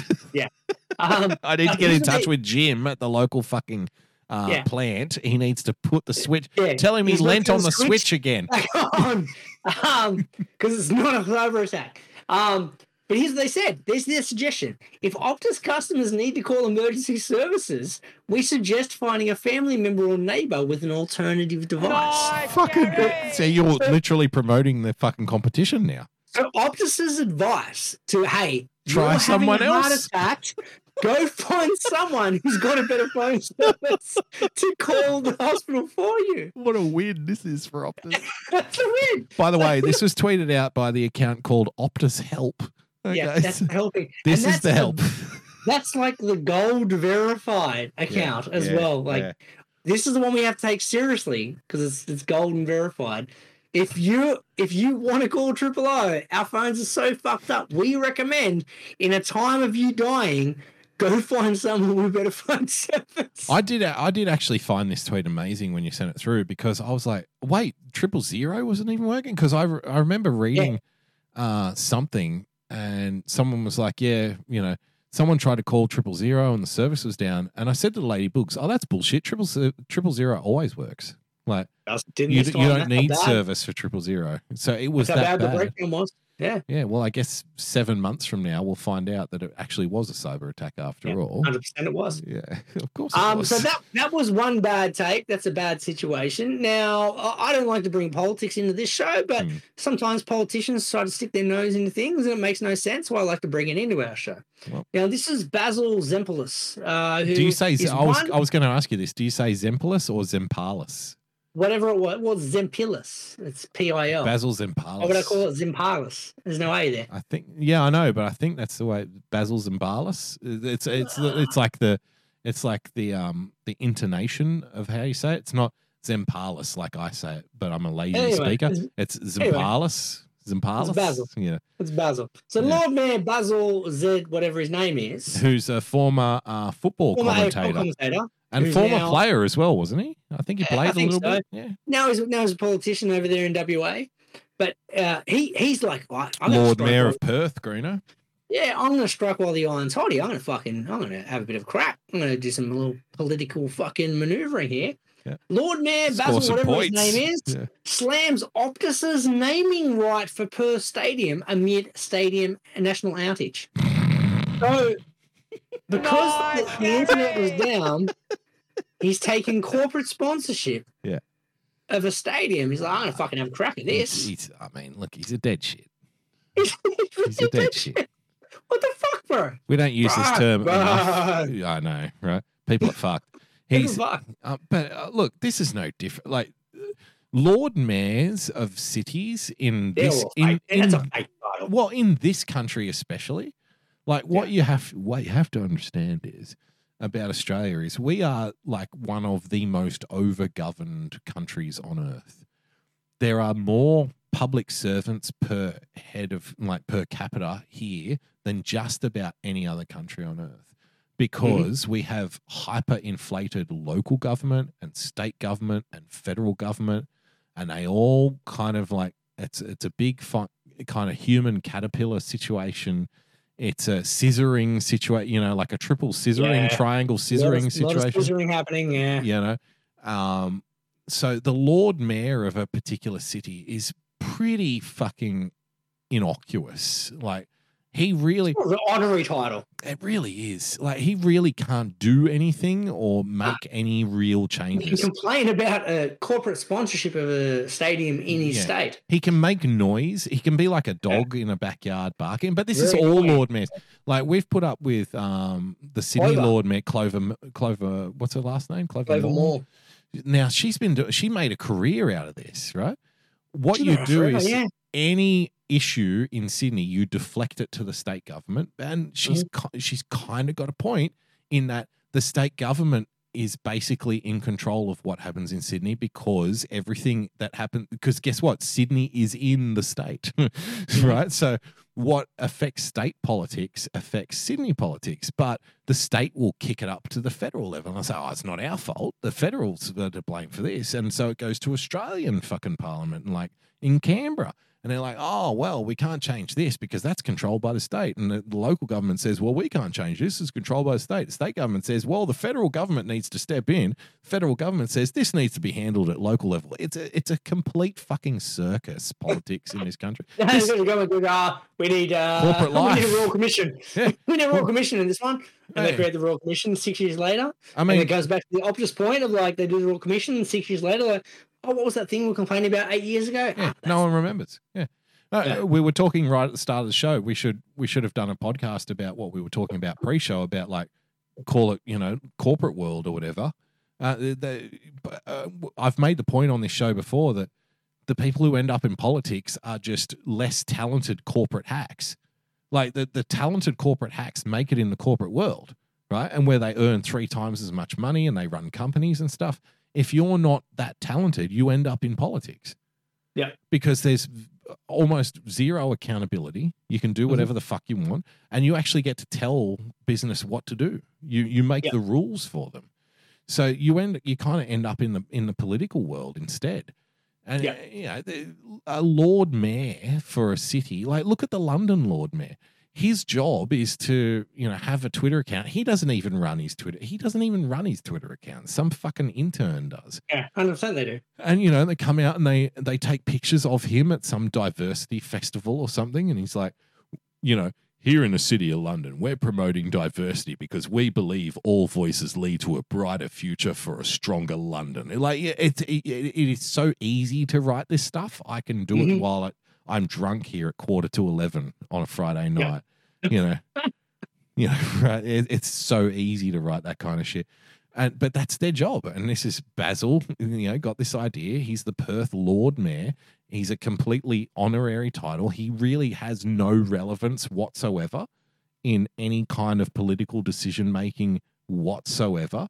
Uh, So Basil's suggestion to improve the Perth community is to go, hey, we're Yeah. going to take away the million. We want you to take away the millions of dollars that fund the stadium each year from the corporate branding, Yep. and make it still successful. Yeah. Because uh, the other thing too to recognize here is Perth people are strange. Like they're they're a different breed. Uh, Perth is geographically, statistically, the most isolated capital city, state capital city on planet Earth, and you can Google that um, because Perth Makes sense. Perth is on the west coast of Australia, and they have ocean on one. The they have the Indian Ocean on one side, where you have to sail for days to get to fucking the subcontinent, right? and they have desert on the other side, and that's it. Mhm. So they are very isolated and they're very strange. I think I've mentioned this story before. Uh, in Perth, they have um, Western Australia Bank, right? Perth Bank, WA Bank. Yeah. Now, the WA Bank will run ads on Perth TV. And so when we think of the big four banks here, we think of NA, what is it? NAB, Commonwealth, Westpac, Westpac. and ANZ, right? Yeah. Those are the bit that's that's what in this country they refer to as the big four. Those are the big four banking institutions in Australia. Now, in WA, they don't really use them. They have their own bank. They have WA Bank or Perth Bank or whatever the fuck it's called. And this company over there will run ads on TV in Perth, and it, it will show like the logos of these other banks, and it's like, don't trust those East Coast banks. They you, they don't have your best interests at heart. Use your WA bank. I- It's full on. They have like a big victim mentality over. They think that the East Coast that we, me and Greeno live on, are consumed with stomping down the West Coast. But we, the West Coast is so irrelevant to us, we don't even know that they're there half the time. Until stories like this come up, and it's like, oh, look at Basil, fucking Lord Mayor of Perth, doing- doing yeah. doing dumb shit on Twitter. You know, that's that's all we care about. We don't care about Perth. You're over there. You're doing your own thing. We don't. You're a different. You're they're practically a different country to us. You know what I mean? We're in the Sydney, Brisbane, Melbourne, Canberra kind of bubble, and Perth is its own fucking entity. It's a mutant on the other side of the country. They're doing their own thing, man. They got desert and ocean separating them from everybody else. So there, I've been to Perth a few times. Uh, haven't been for a long time, but I, I went over a few times when I was younger. It's a very strange place. People are strange there. They did. They're just different, and they uh, you can tell it's the isolation thing. It's like a big Yeah, country town. almost their own country. Yeah. Yeah. So they're just different kind of folks, you know. They're very folksy over there. They're very they're they're they're That's more redneck than Queensland Yeah. in many respects, you know. Doesn't give any excuse for Basil's dumb comments, though. No, but it, it it doesn't give an excuse for it, but it kind of explains it A little bit. because he's like, you know, he's tweeted this out, right? The Basil Zempilas uh, Twitter account has tweeted out Lord Mayor Basil Zempilas slams Optus naming right for Perth Stadium mid national outage. Wouldn't he say, I'm slamming? Nice. He's speaking in the third person, He's Gruner. the third person. That's what happens over there. They're there. different. That's what I'm With saying. Basil. They're different.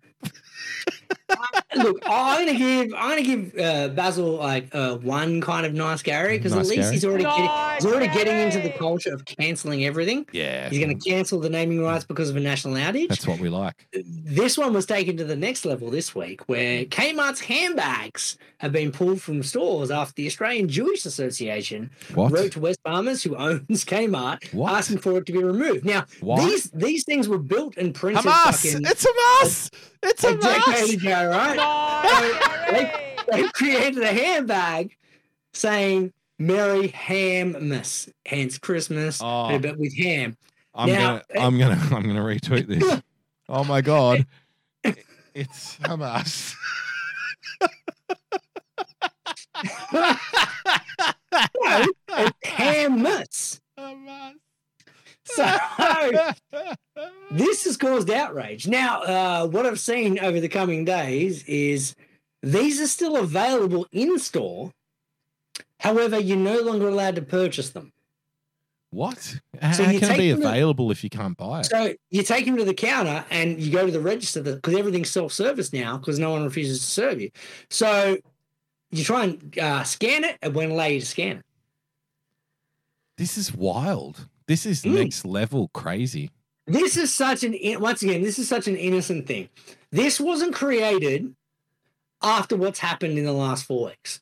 This was literally something uh, generated and like printed. It looks it looks like a fucking ago. it looks like a mum made it, you know? Like hundred percent. It's like, hey, what are we gonna do? Oh, like it's Christmas. We love ham. We're gonna do ham hammas. We'll do hammas. Excellent.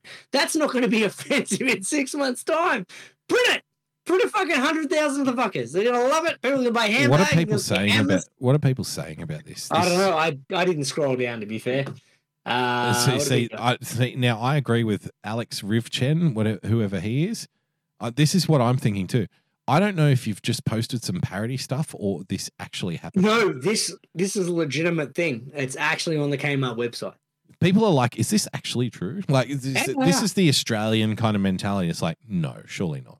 Like, Yeah. it can't be this bad. Uh, we need It's- to, we need to, we need a moratorium on Yeah. fucking insanity right today. Because Yeah. look, I accept that there are people in the world who want to ban things, but I'm sorry. Australian Jewish Association, you need to fucking pull your head in. You need to check yourself before you fucking wreck yourself, okay? If you're trying to endear yourself to the public and uh, you know, win the hearts and minds of people, this is not how you go about it. I'm not sure if you're aware of that or not. Like I, I'm not sure if you realize that see, them making the if this is true, them making the complaint makes the connection because for everybody else in this country, they look at that and go, "Oh, hammus." Because what do we eat here in Australia, Greeno? We eat We eat Christmas ham. ham. It's a fuck, it's a ham bag It's a handbag for your ham, your Christmas ham. that you eat at Christmas. yeah. So Merry Like, Hammas. It's like this ah. wasn't this wasn't created to be offensive. This wasn't created to be political. Literally, like you said, some mum created this. I reckon. Yeah. Some like there's a Cheryl sitting there Shezza. in in the Kmart like creative department right now who just lost her job because she didn't understand the political landscape six months in the future. This is Um, wild. So Mary Hammers, I, I'm gonna go fucking buy a dozen of them tomorrow. Yeah. Fucking hand them out. Let's make them prizes, Screener. Yeah, hundred percent. Oh, It's like when I bought the uh, Cleveland Indians jersey with the Chief Wahoo. Yeah. Like, I'm gonna buy one before they ban it. I'm like, better get in. So Uh, I'm gonna get a see- Mary Hammers. See, this is this is this is like We're canceling everything, sir. oh look, I and I know I've been on the cancel everything journey, you know, uh, even a lot longer than you have, Greeno. You know, I've been Yep. kind of fucking flogging this horse for a long time. This is this is I'll put it out there. This is quite possibly the most ridiculous one I've ever seen. oh, This is no, worse than coon no. cheese. This is worse than this is worse than like guys being allowed to go into the girls' changing room. This is worse than all of them. This is like quite possibly the most ridiculous one that I've ever seen. Mary Oh, I don't know. Annis. Let's let's go to the next segment, shall we, sir? Oh God, whatever. Oh Cousins of birds. no, no. With Monica's clouded by racism and misogyny are to be renamed. Renaming the birds now. We're renaming the birds, Damo. Oh my because God. Because they they got links to misogyny and racism. um, what have we got here? Here you go. So this is the uh, this is a statement from Colleen Handel, the AOS president. The who? The They're- what president? What president? What, who are these organizations? Uh, These are the people that name the birds, apparently. no, I see. I want to hear from the Bird Watching Society or something. Yeah. You know? There is power in a name, and some English bird names have associations with the past that continue to be exclusionary and harmful today. See, uh, look, Fuck off and fuck off now. Have they named the birds? Yeah, who are you to name birds? If if you're such a moral arbiter, Oh, why go. can't you let the birds name right. themselves? How, uh, no, mate. I, I don't know. You might need to uh, beep this out in post. Uh, but here's the name one of the birds that need to be changed. Yep. The thick-billed longspur. The the what? Yep. Thick-billed longspur. Now, that was once named after a Confederate soldier named for his racist legacy. Better fucking change the name. Oh, fucking Crimea River. Jesus The Christ. the Or, uh, what's this? Ol- Audubon Shearwater is named after John James Auburn, a famous bird with a legacy of white supremacy. So we've got to name, we've got to rename that Oh, bird. it's it's actually worse because I was expecting you to say this one's called the black cunt duck. Yeah, This one's called the nigger expecting. bird. I you never- know, like I, was never- expecting I never something. clicked on the. I never clicked on the names.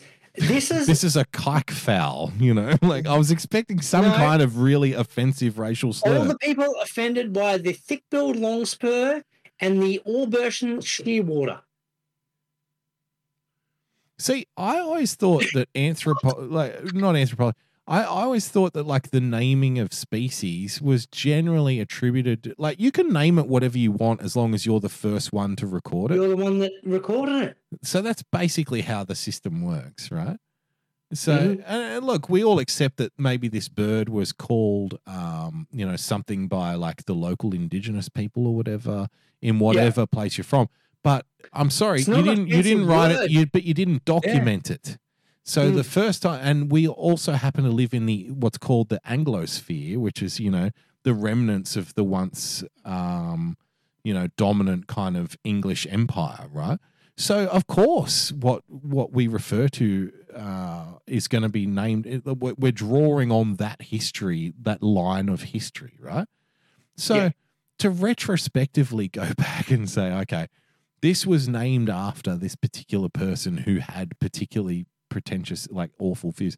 I, I hope if you're someone out there who's listening to this and you agree with like renaming birds because they're named after people in history, I hope uh, uh, that you find offensive. I hope that you understand that, you know, 100 years from now, 200 years from now, 300 years from now, there's just as much an equal chance that someone's going to rename your rename because you're a fucking pussy. Yeah. Right?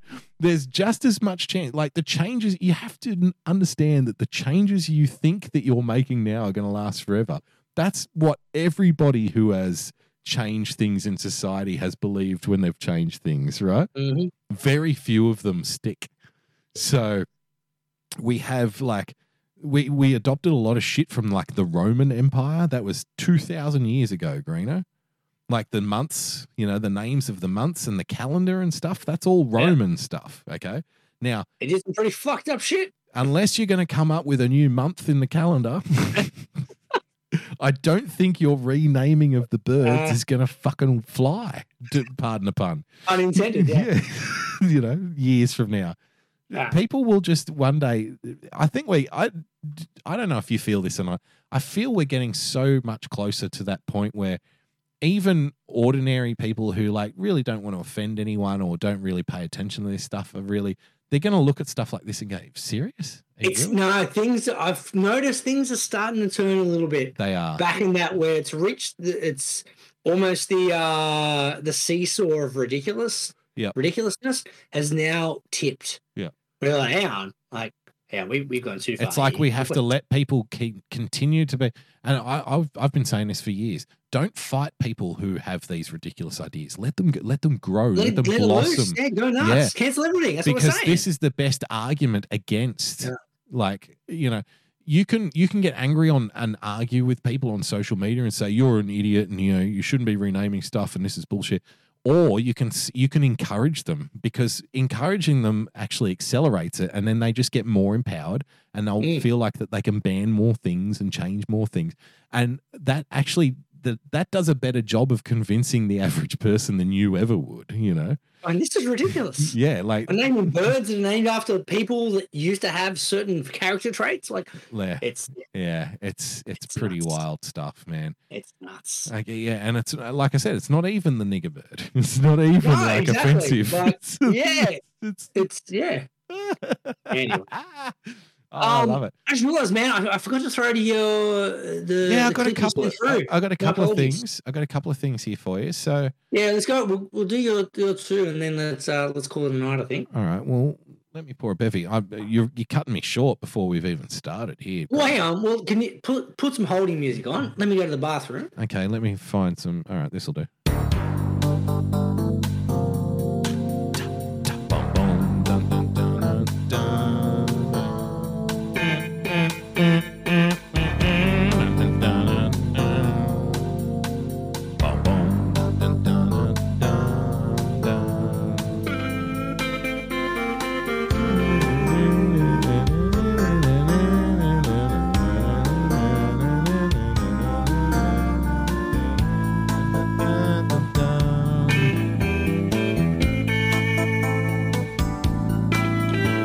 Greeno's gone, that has to be some of the most iconic TV show music that's ever been written, doesn't it?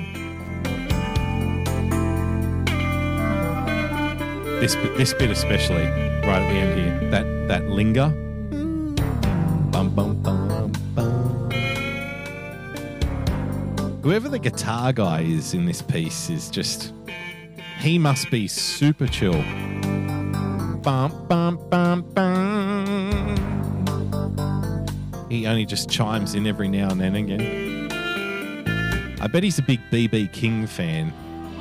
It's kind of the way BB King played guitar. BB King used to say he hates chords. He never played chords. the reason that BB King got so good at playing guitar was because he hated playing chords, so he just soloed all the time. I think I feel like this guy is channeling him because he hasn't played one chord yet.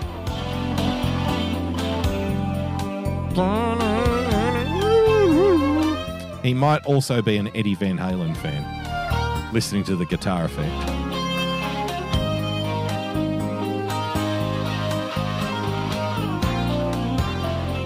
It's all about the bass, this song, though. The bom bom, bom, bom, bom, bom, bom, bom. It's all about the bass.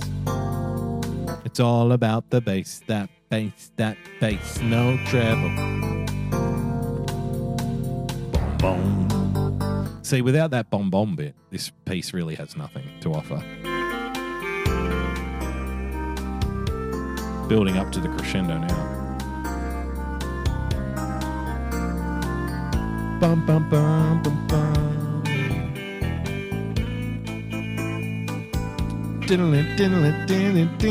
Sorry, I'm back. My apologies. That's all right. We're just doing a musical analysis of the um, the court dates music. What, what show was it from again? Hang on. He's he's the big pa- he's the payoff, Greeno. The pause, the big pause. Bum, bum, dum, bum. I was just saying how the guitarist must have been a BB King fan because he only plays solos, and that that Yeah. song is just actually all about the bass line. That One bum, big- yeah. Without that, it's nothing. So, Yeah. all right. I wanted to I wanted to bring you this to you because uh, we've been motorsport fans, uh, specifically All Formula life, One yeah. fans, all of our life. But uh, yes, all forms of motorsport. Um, I love my rally. I love my V8 supercars. I love my Formula One. Uh, we've we've watched a lot of motorsport. Greenos like MotoGP, Formula One. You know, specifically Formula One though has been the one that you you and I have both gravitated towards yeah, between two of us, it's, yeah, normally Formula One. normally Formula One, and it's it's you know it's the history, it's it's it's so much, it's the personalities, it's the it they they refer to it, Greeno, the show. Ah. It's the show, Ah. right? Formula One is the show. It goes all around the world, and it's the most money and the most. It's the super. It's the Formula One is like the rock star of motorsport. You know, it's the supermodels, it's the cocaine, it's the it's the girl that we uh, interviewed on my phone, which was lost in Melbourne on, at the time. Yeah. uh, which I'll never. I her her face is tattooed on my brain. I, she was Polish, I think, if I'm not mistaken. She worked for the believe so. Williams F1 team.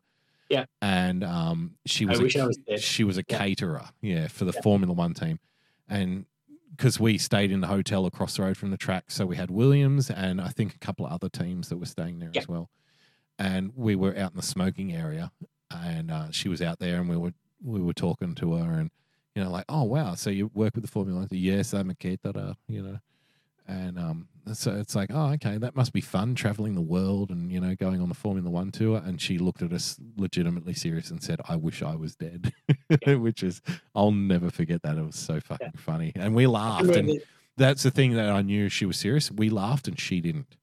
That's you know she I knew she was serious as well because the smoking area that we were in at the time was such a dank little small corner yes it was yeah. hotel.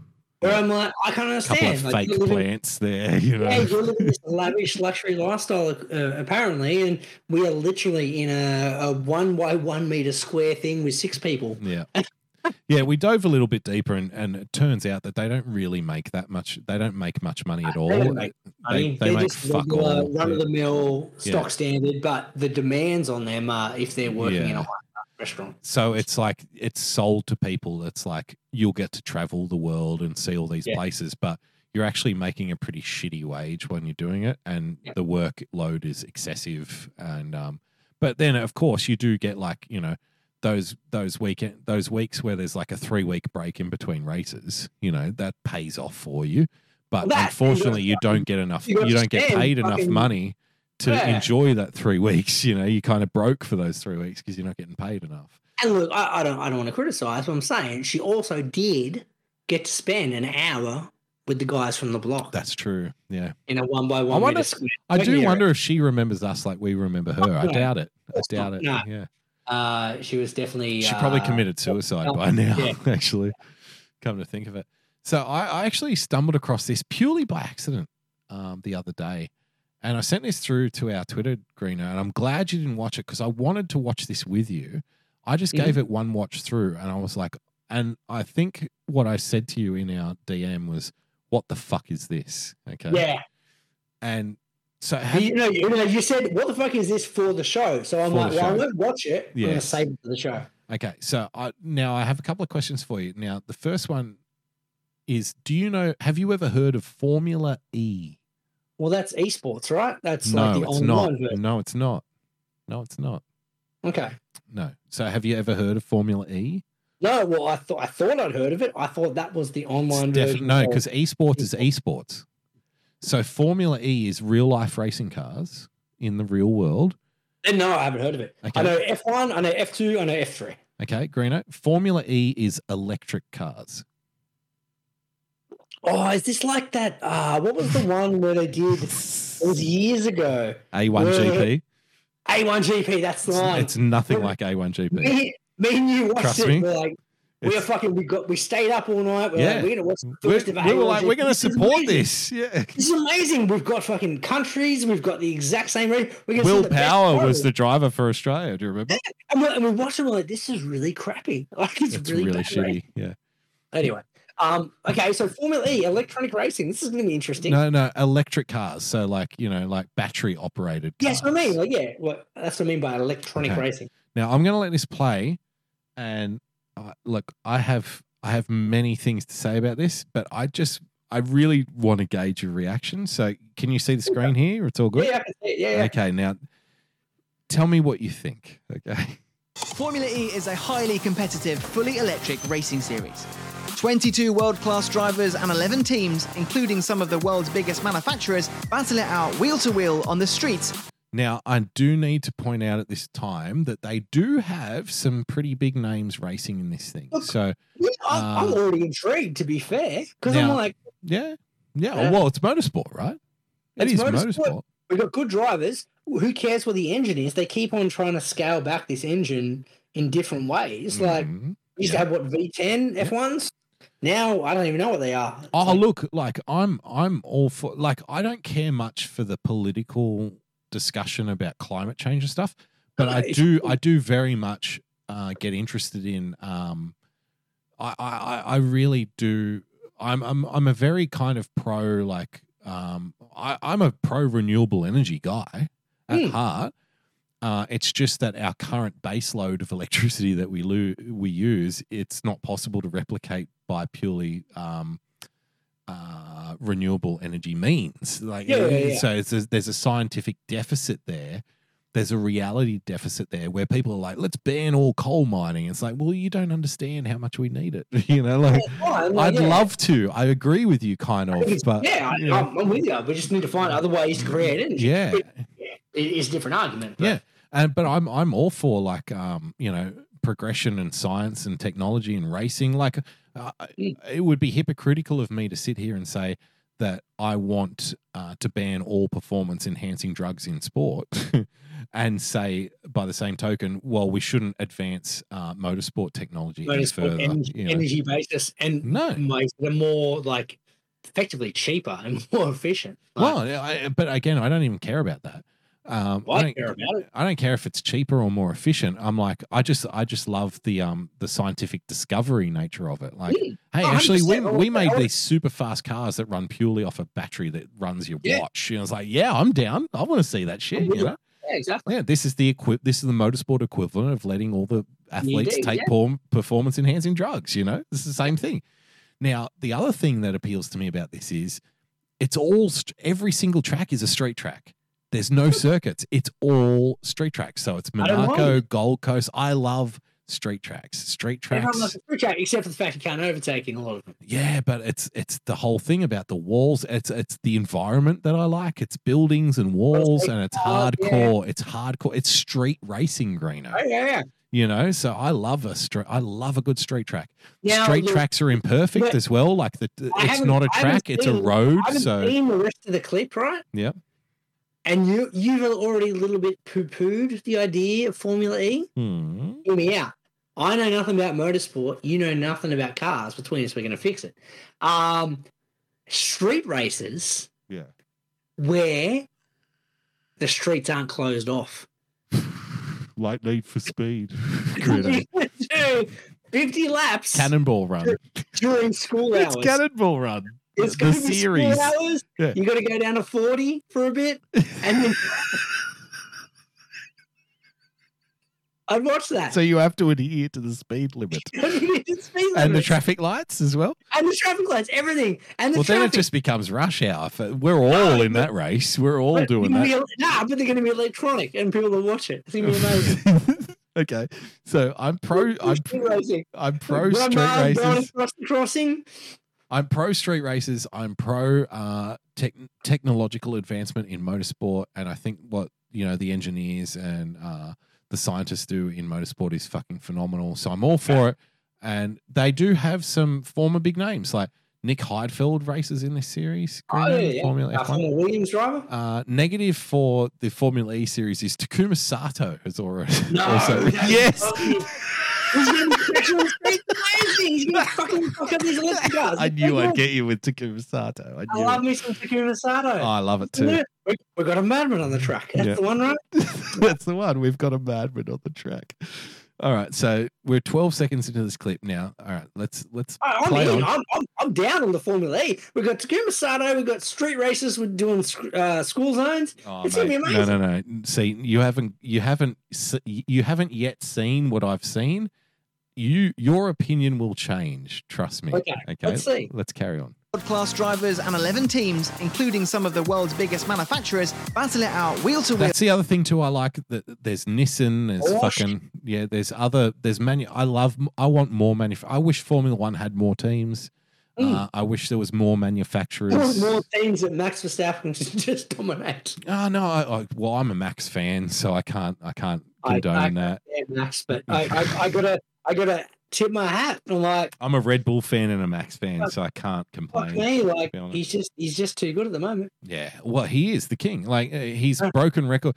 Like the whole like, oh, it's It's the car. Not, embarrassment this well, year. the whole Like, thing that like, oh, it's the car, not him. It doesn't really wash. Well, no, it doesn't, because because when Schumacher was dominating, Barrichello was coming second every race. Yeah, exactly. Sergio's not dominating. He's Everyone not. else is like Max is just fucking. He's, He's a a- freak. he is a freak. He's he's the next He's level. a car that's perfectly tuned to him, Yeah. and he's also a freak. So But and the other thing too is like for Max, he's also matured a lot as well. I don't know Hmm. if you've noticed. Like he's a No, no, different no. he's a different guy than he was a couple of years ago. there's there's a, a difference between Max. Like the reason Max wasn't winning four years ago is because he was a young talent who made bad decisions. Yeah. Now he's he's a young talent that's matured and he's making less bad decisions. Yeah, he makes a lot of good decisions. And it's a lot um, easier, and I suppose it's also a lot easier not crash into people, whereas like we was doing historically when you're always out in front. But But he's when he's out in front front. and someone else But is chasing him, and they, but it's like And- he he reserves his pace though as well. Like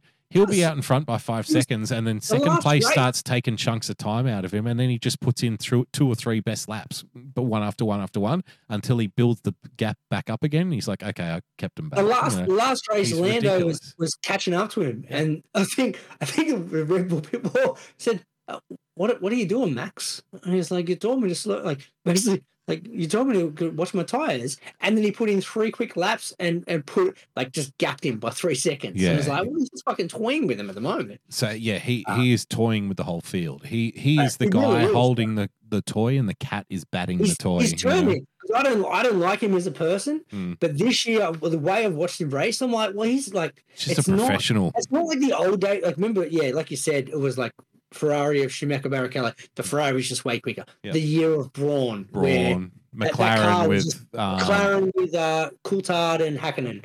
McLaren with Lewis and fucking um, uh, Mercedes with Lewis and Valtteri Rosberg. Bottas. You know, they And were dominant. You know, Yeah, like it's not like that. It's Max is just fucking too far ahead. It's, he's it's too he's insane. too good. He's too. Yeah. Uh, By the way, side note: Do you think Vettel will come back next year? No. I hope he does. I hope he does. I'd love to see him. Like I've turned, I've turned also on so much, so much. I lo- actually love Vettel didn't- I love him too. He's so funny. moniker- when we started this this show, the moniker was Sebastian Vettel, biggest faker in F1.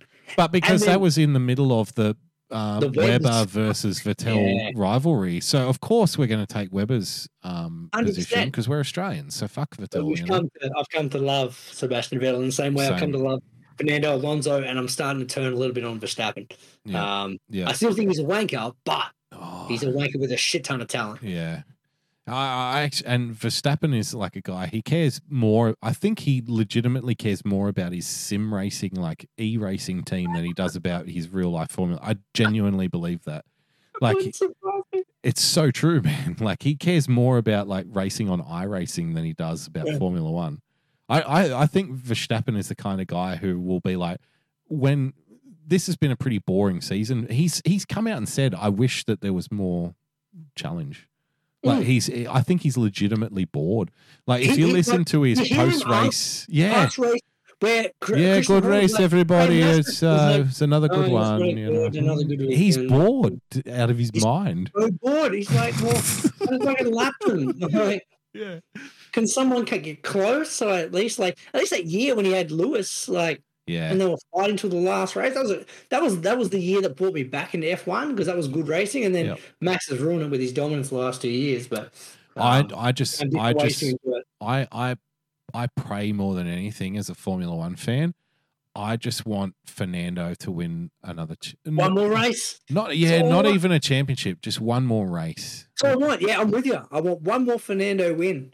Because he's he's now like he's at the age like Fernando Alonso is my favorite driver. Greeno knows this. He's like for me, Fernando is the goat. Like he's the Mhm. best.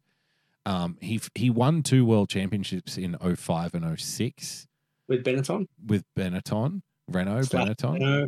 but might have been he yeah. finished second like four times, I think, as well.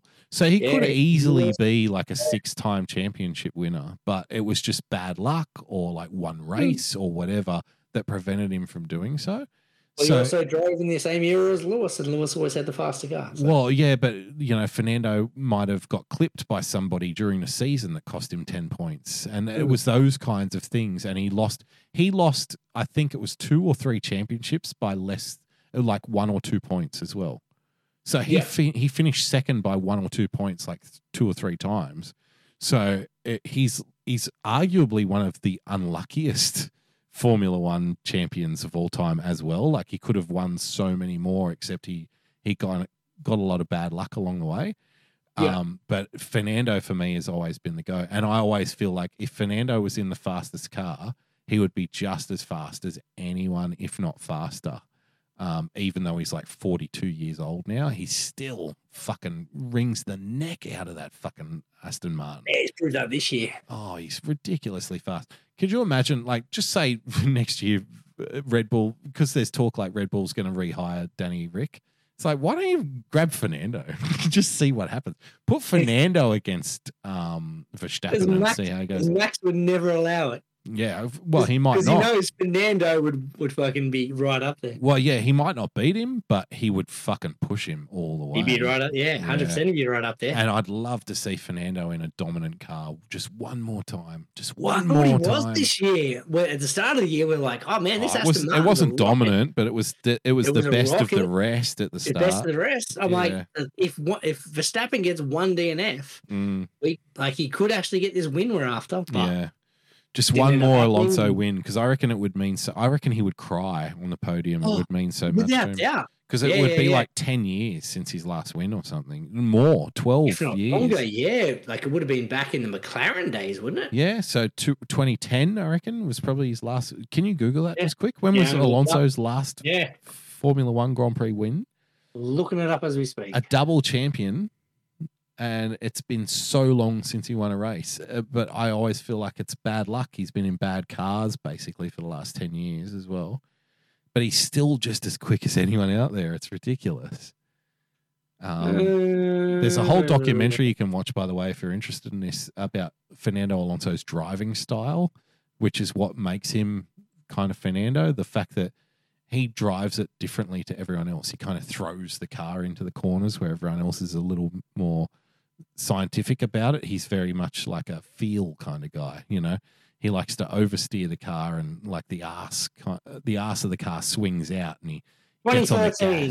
2013, 2013. two wins with Scuderia Ferrari. Wow. He had a win in 2018 in the Le Mans 24 hour. Yep. Different category, different series. Five wins in the FIA uh, World Endurance Championship, Yep. WeatherTech, and then another win Le Mans.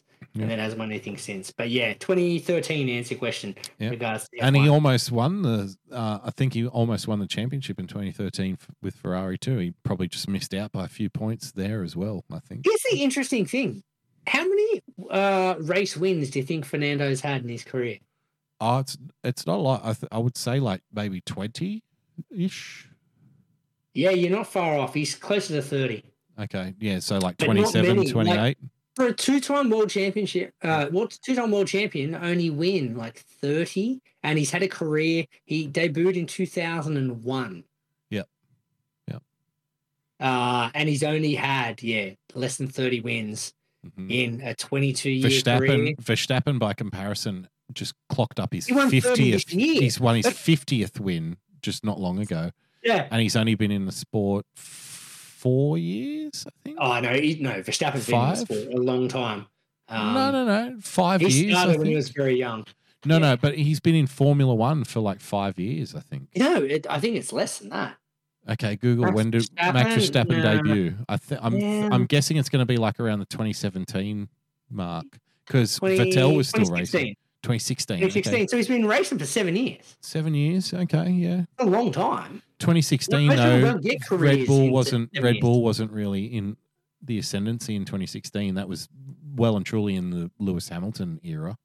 Yeah, yeah, 2016. 16, 17, 18 is Hamilton era. Yep. So And then so he was really only challenging for wins from 21, 2019. 22, 23 is when he kind of started to kick up. So he's won 50 races in the last three years, basically. Three years, pretty much. Well, hang on, let's have a look. He won ridiculous, racing career, Formula One. Wins. First race win was in. No, he did win in 2016. He won one. 2017, he won two. 2018, he won two.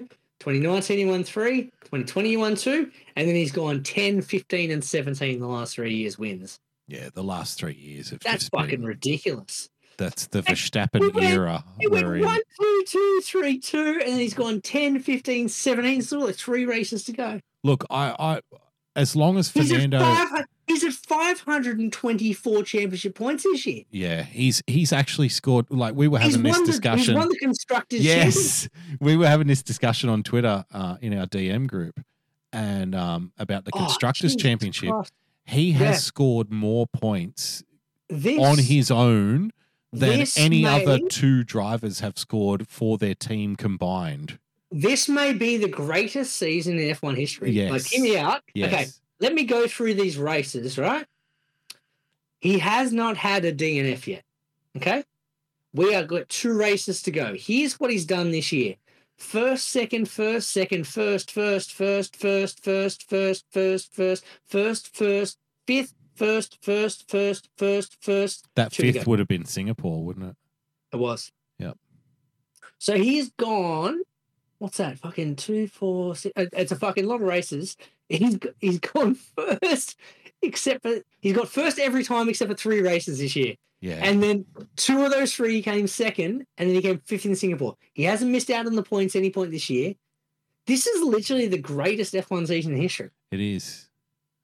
It is. I- And, I- and I, I, was going to say, like, boring, but until I put it on a page and I'm looking at these results, I'm no, like, he's a freak. I've really taken this year for granted. Yes, we all are. I think this is like Ah. we're witnessing like a Bradman kind of level of greatness This- here. Like he is almost going to clean sweep. Like Lewis never did this in his height when he had the dominant car. Schumacher never did this in his height when he had the dominant No. car. Nobody did. And the Red Bull isn't as dominant. Hear me out. The Red Bull isn't as dominant as the Ferrari was, as the Mercedes was, like as the Brawn was for Jensen. Mm. Like it's not. It's clearly no, not. Otherwise, Checo would be fucking. Checo's not a mug guy. Checo's a fucking quick driver. He's a good driver, yeah. So um, I ju- I just think we are witnessing like the coming of age of potentially the greatest of all time. You know, Well, we're I- what we're I- watching yeah. like Federer. You know, like yeah, this is. Yeah, this is ridiculous. so. Fuck uh, I was going to say, as long as Alonso is driving, he will always be my favorite because I just love Fernando. But Yeah. I think the day he retires, and look, people will say, "Oh, it's because he's winning." It's not really. I think that Max will be like my favorite driver. I think when Fernando retires because I just think he's he is the fucking king. He is he's just a he's an almighty force. It's just ridiculous. I I I, think of that race this year. Daryl's in the chat. Daryl's an F1 fan. Daryl, you remember this? Was it? I think it was the Red Bull Ring. So, do you remember at the Red Bull Ring? Uh, he was leading by like a pit stop, right? He was leading by like forty seconds or something. He was so far in front. He, had no. re- he had practice. no reason to do it. He Uh, he he came into the pits, right? Yeah. Put on a fresh set of tires to get the fastest lap on the last lap of the race. And I remember saying to you and Brad and um, uh, fucking Troy, uh, I said that's king shit. That's that's fucking that's that's what a king does, you know, in racing. It's like no, ah, the, the best he's one taking was the, he's taking he's taking unnecessary his engineer was like there's no need to do this. Don't be an idiot. And he just fucking fired into the pits. Like no i'm coming in. I want to get the fastest lap and so he fired into the pits. He had a pit stop up his sleeve and he came out like only maybe seven or eight seconds but in front of the guy behind him. He was 40 seconds in front of him. And he got the fastest lap on the last lap of the race with a fresh set of tires just because he could and that the is that's fucking the- rock the and race- roll motor the best racing, one was the, you know? the week after, Hmm. where he's, he he radioed into the pits. He's like, uh, "What do you reckon? A bit of pit stop practice for the fastest lap?" Not And again, then- Max. and Christian was Not like, this week. Not this week, Max. that one is the one that got me. Yeah. Like, like the casual, like he's literally going 300, 300 Yeah. kilometers an hour on the Yeah. back straight. He's like, uh, how do we feel about a pit stop practice? I'm like, okay, that's a fucking boss move. That one. Um, I was saying to you before the show, actually, like this will entrench my. I, I don't hate Lando Norris, but I dislike him definitely, yeah, I don't yeah, like him. yeah.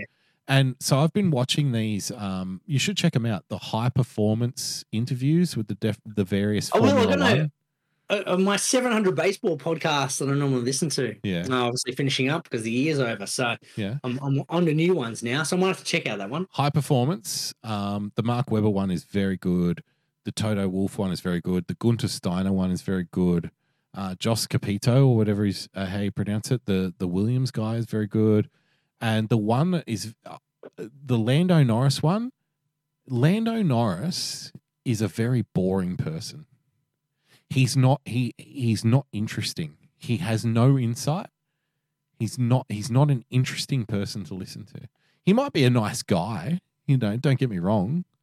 Um he was a rich kid, which he had. He seems like a very miserable human.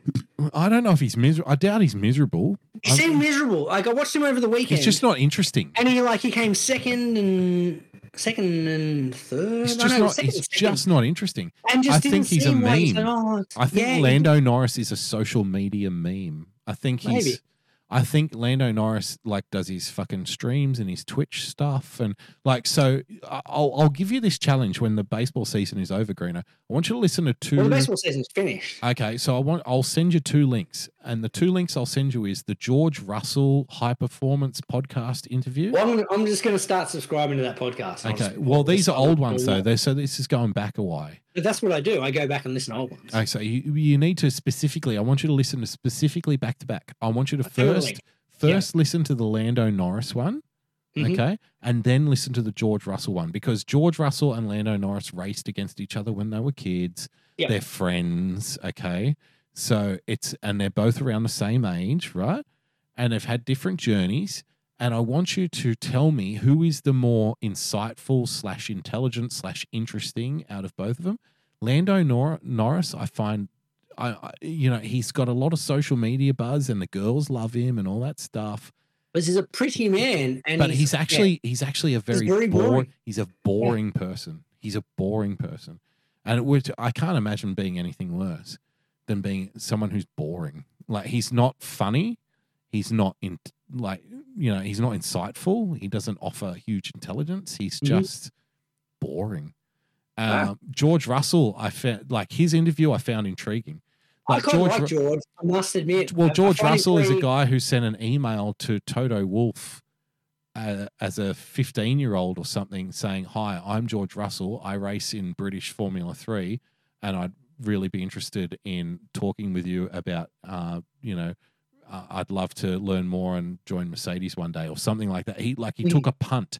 He he Yeah. he got an uh, he got Toto Wolff's email randomly, and he was like, "They've just won the championship. I'm going to send off this email because what have I got to lose?" Right? Yeah, exactly. And uh, Toto Wolff replied within five minutes with his PA in copy and said, uh, "We'll talk in, in January or something." And then next thing you know, a month later, he was in Toto Wolff's office.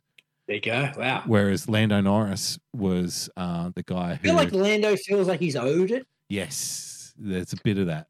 Yeah, Yeah, like he always has. Like I feel like the interview I see, and I feel like this weekend was a prime example of what I talked about. He just seemed very miserable, even though he came second and second.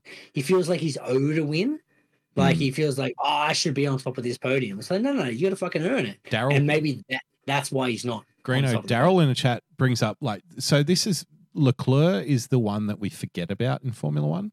I I, I'm a massive Charles Leclerc fan. He just, he's just like Ferrari is a He's, he- well, yeah, he drives for Ferrari, so that's that's Ah. his problem. Like, Ah. if he was driving, if he was driving for Red Bull, he'd probably be winning a championship too right Now. He wouldn't be far off. Yeah, he'd Um, be doing better than uh, if you Checo. if you think about it, the reason Leclerc now has Ferrari is clearly a quick car over one lap, right? So Yeah. because what he's got, he he now has the record of the most pole positions without a win. That's not a record you want. He's won a race, hasn't he? Uh, yeah, no, no, no, no. So if you if you qualify on pole and don't win, he's Oh, got he's Yeah, got yeah, yeah. he's got ten of them. That is that's not a record you want. That's because he's racing against Max, and Max no, that's bec- no, it's no, no, no. It's because he's in a Ferrari. Because a That- a- Ferrari that is really good over one lap. Well, But that and they fuck up their strategy constantly. exactly, or something breaks, you know, or just- something yeah, fails on it. Like it's they always make the wrong decision, no matter what. Like it's like, do I undercut? Do I overcut? They always take the wrong. Leclerc choice, is no wasting what. Leclerc is wasting the best years of his life at Ferrari. I think Mhm. uh, he should. Well, I thought last last year we remember race one. We're like, oh man, this Ferrari is a it's- rocket. yeah, This is, it is a rocket. the it is a rocket over one lap. It's a really good And qualifying. They had un, they had unreliability. Then they kept on fucking up the strategy. Then they kept on making bad. Yeah, it was just bad choice after bad choice. And next thing you know, Max the world champion again. But Daryl So saying really- Lando is upset he didn't get signed for a big team after after his first season. I don't think that's true. I think he's a McLaren boy through and through. yeah, he's got a long term contract now. Lando, I yeah. Oh no, he's yeah, he's he's he's McLaren for life. I think because I would suggest he, he's the one that got Danny Rick fired. basically, but Yeah. Danny Rick deserved to get fired. He was terrible. Um, He was, but they, the reason is they set up the car solely for Lando. Uh, no, I don't think that's true. I think Lando. really no, I don't think that's true. I think the Red Bull is a different car to the McLaren. Like it, it handles differently. It, it you you need to do different things to get And- uh, and speed out of it. Da- Danny Um, Rick's the only one that's got a McLaren win in the last fucking fifteen years. Yeah, uh, Lando's got what six seconds this He's year. got a lot of seconds. Yeah, because he's racing against Max Verstappen. Yeah, Um, no, I think no, I think to be fair to Lando in that respect. Look, I'm not gonna. I, I don't want to defend Lando because I think he's a little bit of a pretentious little prick. Mhm. Um, but but that doesn't. Um, that's not guiding my opinion on that. I think he's a boring person. I, gen- I genuinely. If you listen to those two interviews, George Russell. I'm not even a big George Russell fan. I kind of like him. Um, in that you know he seems like a very professional team man, which is something Yeah, that yeah, yeah. like resonates with me. But Lando, I feel like Lando is like um, the pretentious kid who just.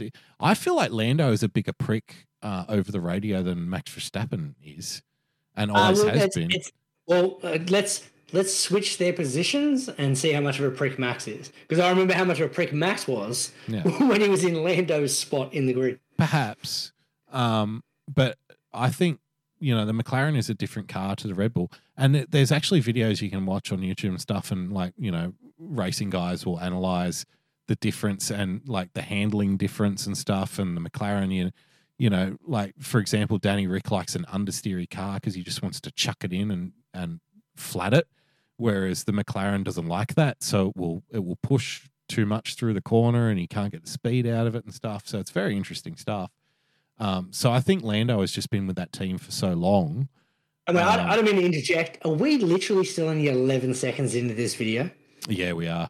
So Lando has been with that team for so long that I think he just understands the car more than Yeah. anyone coming in. I think so. And Although again, he set it up. Piastri is pushing him this year, isn't he? Piastri Piastri- next year will Ah, be interesting. Look, uh, if you look at the overall championship, look, Lando is still like lapping him, but I feel like Oscar's been quite competitive. He's he's a rookie. He's he's taken a win in the sprint race. Yep. I feel like yeah, give give Piastri another year in that car, and he's going to be like him and Lando are going to be neck and neck. Yeah, I feel like Piastri's going to push him next year. Definitely. Yeah, I'm I'm excited about Piastri. Like we had this massive like golf before Webber. Hmm. So when Webber came in, we had we hadn't had an Aussie since what eighty two with Alan Jones there or thereabouts, which is fucking before we were born. So we'd never seen in our lifetime a, a driver in F one from Australia Hmm. until Mark Webber. So Webber's was our boy. yeah, the last one Um, before him was Alan Jones, which was like a bit Yeah. around the time we were born, basically. Like he won Literally his last just said, bro. championship. Yeah, Yeah. Literally what I just said. it's a long Like time. word for word. It's a long fucking time. Um, and then then we, we got lucky because then we go, oh, Danny Rick's here, and then now we've got Oscar Piastri. So we've kind of been blessed that we've at least had an Aussie there. We just need someone who's going to fucking dominate. It'd be Mm. lovely to see. Mm. Well, we thought we'd have it with uh, Danny Rick, didn't we? When in those Ah, Red Bull we thought we were going to have it with Webbs, man. Like we had that night. I, I remember coming over to your house where it was like the final race, and Webbs had a chance to win the championship, and it just didn't end up happening. But um, Webber is arguably the most unlucky driver in Formula One as well. he really is. If it, there's a Such talent. compilation you can watch on YouTube, I'll I'll throw it up in our Discord later. Um, Such a talent. oh yeah, there there there is there's a compilation of Mark Webber like unlucky incidents that you can watch, and it's like actually when you watch all of the things back to back to back, he really probably is the most. Because I remember that was a like a narrative back when he was racing. Like God, Mark Webber is so unlucky. Yeah. But you don't you don't notice it at the time, and if you watch it and someone puts it all together, you're like, "Holy shit! He really probably was the most unlucky driver in Formula One history." Kind of thing. Like, used to say we got fucked races. out of so two I- I championships, got Like, fucked out oh, of no. 20 wins, you know, Yeah. like it's just ridiculous. All right, let's get back to this. Uh, formula because we got another video after to do after this, Grant. There's no one after one. this. Fuck Yeah, me, bro. We, we need to wrap it up. I know it's going to be a late one.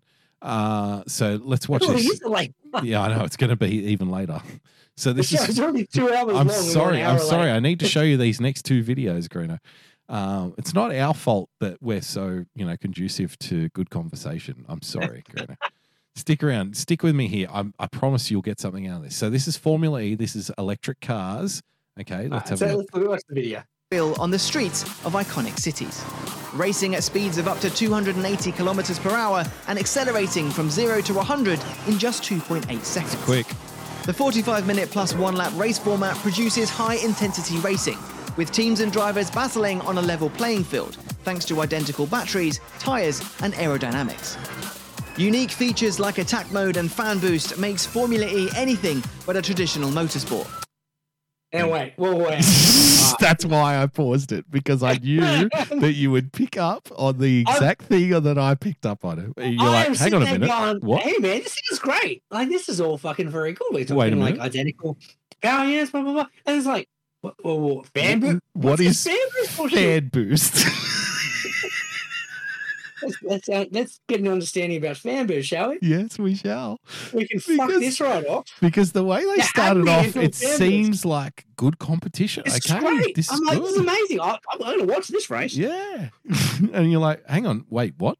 The way they just slice it in there as well. They're like, and also we've got fan boost, which makes Fan it. boost. uh, hang on, what?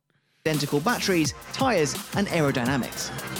Unique features like attack mode and fan boost makes Formula Attack mode, Greeno. No, attack mode's DRS. That's fine. I No, no, no, no, no, no, no, no, no. It's not. Trust me. Wait, Okay, wait let's till you see. it. Wait till you see it. E anything but a traditional motorsport. And for the 2022 season, the cars have an extra 20 kilowatts of power to play with, meaning faster and more furious battling, but still with the crucial need for teams and drivers to manage energy efficiently and strategically to finish the race and secure victory. This is the pinnacle of electric racing. This Electric racing, Greeno. is Formula E. For season 8, a new qualifying format will see the fastest drivers go Okay, so this is this is the thing that I really wanted to draw your attention to here, Greedo. Man, until the I I need more. I want to say about the fan boost, but No, no. Oh, you will get to fan boost. Don't worry. But first, I want to bring you to qualifying. Now, I think that the thing that we love about motorsports is the simplicity, right? So you're the Mm. fastest guy, you win the race. you win a. You- Yeah. If you're the fastest guy over a lap, you win the lap. Now, Yeah. Formula One used to be qualifying. Would everyone would go out for like half an hour or whatever, and whoever set the fastest lap, they start on pole. Second fastest, second. They changed it in the last twenty years, where it's like now it's like the kind of it's not a shootout, but it's like uh, And, and they did the shootout for a little bit, and They then they went to the Q three, Q two, Q one. So, you know, the five slowest drivers after Q1, they drop out. And then it's the, the next, you know, five drivers or whatever, they drop out. And then it's Yeah, the yeah, top yeah. 10 for the last 15 minutes. But that's all, like, I think what we appreciate about it is the simplicity of it. Yeah. Mm. So I want you now that the fact that we appreciate the simplicity of qualifying, it's that, like, if you're the fastest qualifier, you start on pole. All right. Now, I want you to try and understand this qualifying system that Formula E has, okay? Going head to head in a one lap shootout to decide the Julius Baer pole position. Because really, ultimately, what we like about motorsport is the simplicity. Like, if Mhm. you're the fastest, you win. All right? Have a look at this shit. A group stage will see two groups of 11 drivers get a 12 minute session to set lap times, with the Okay. fastest four from each group progressing into a knockout stage, where drivers will go head to head over one flying lap. Okay. Starting with the eight fastest drivers facing off in the quarterfinals. What? The fastest in Group A going against the four fastest in Group B, the fastest in Group B going against the four fastest in Group A, and so on. Why? Those quickest will progress into the semi-finals and onto the final, leaving one final pair battling for the Julius Baer pole position. All right. Okay. No, like I get it. It's it's convoluted. You're losing me here. Come I on, I'm agree. trying to be Yeah. a Formula E fan, Yeah. and you're you're losing me. You, it. oh, you are so overcomplicating this.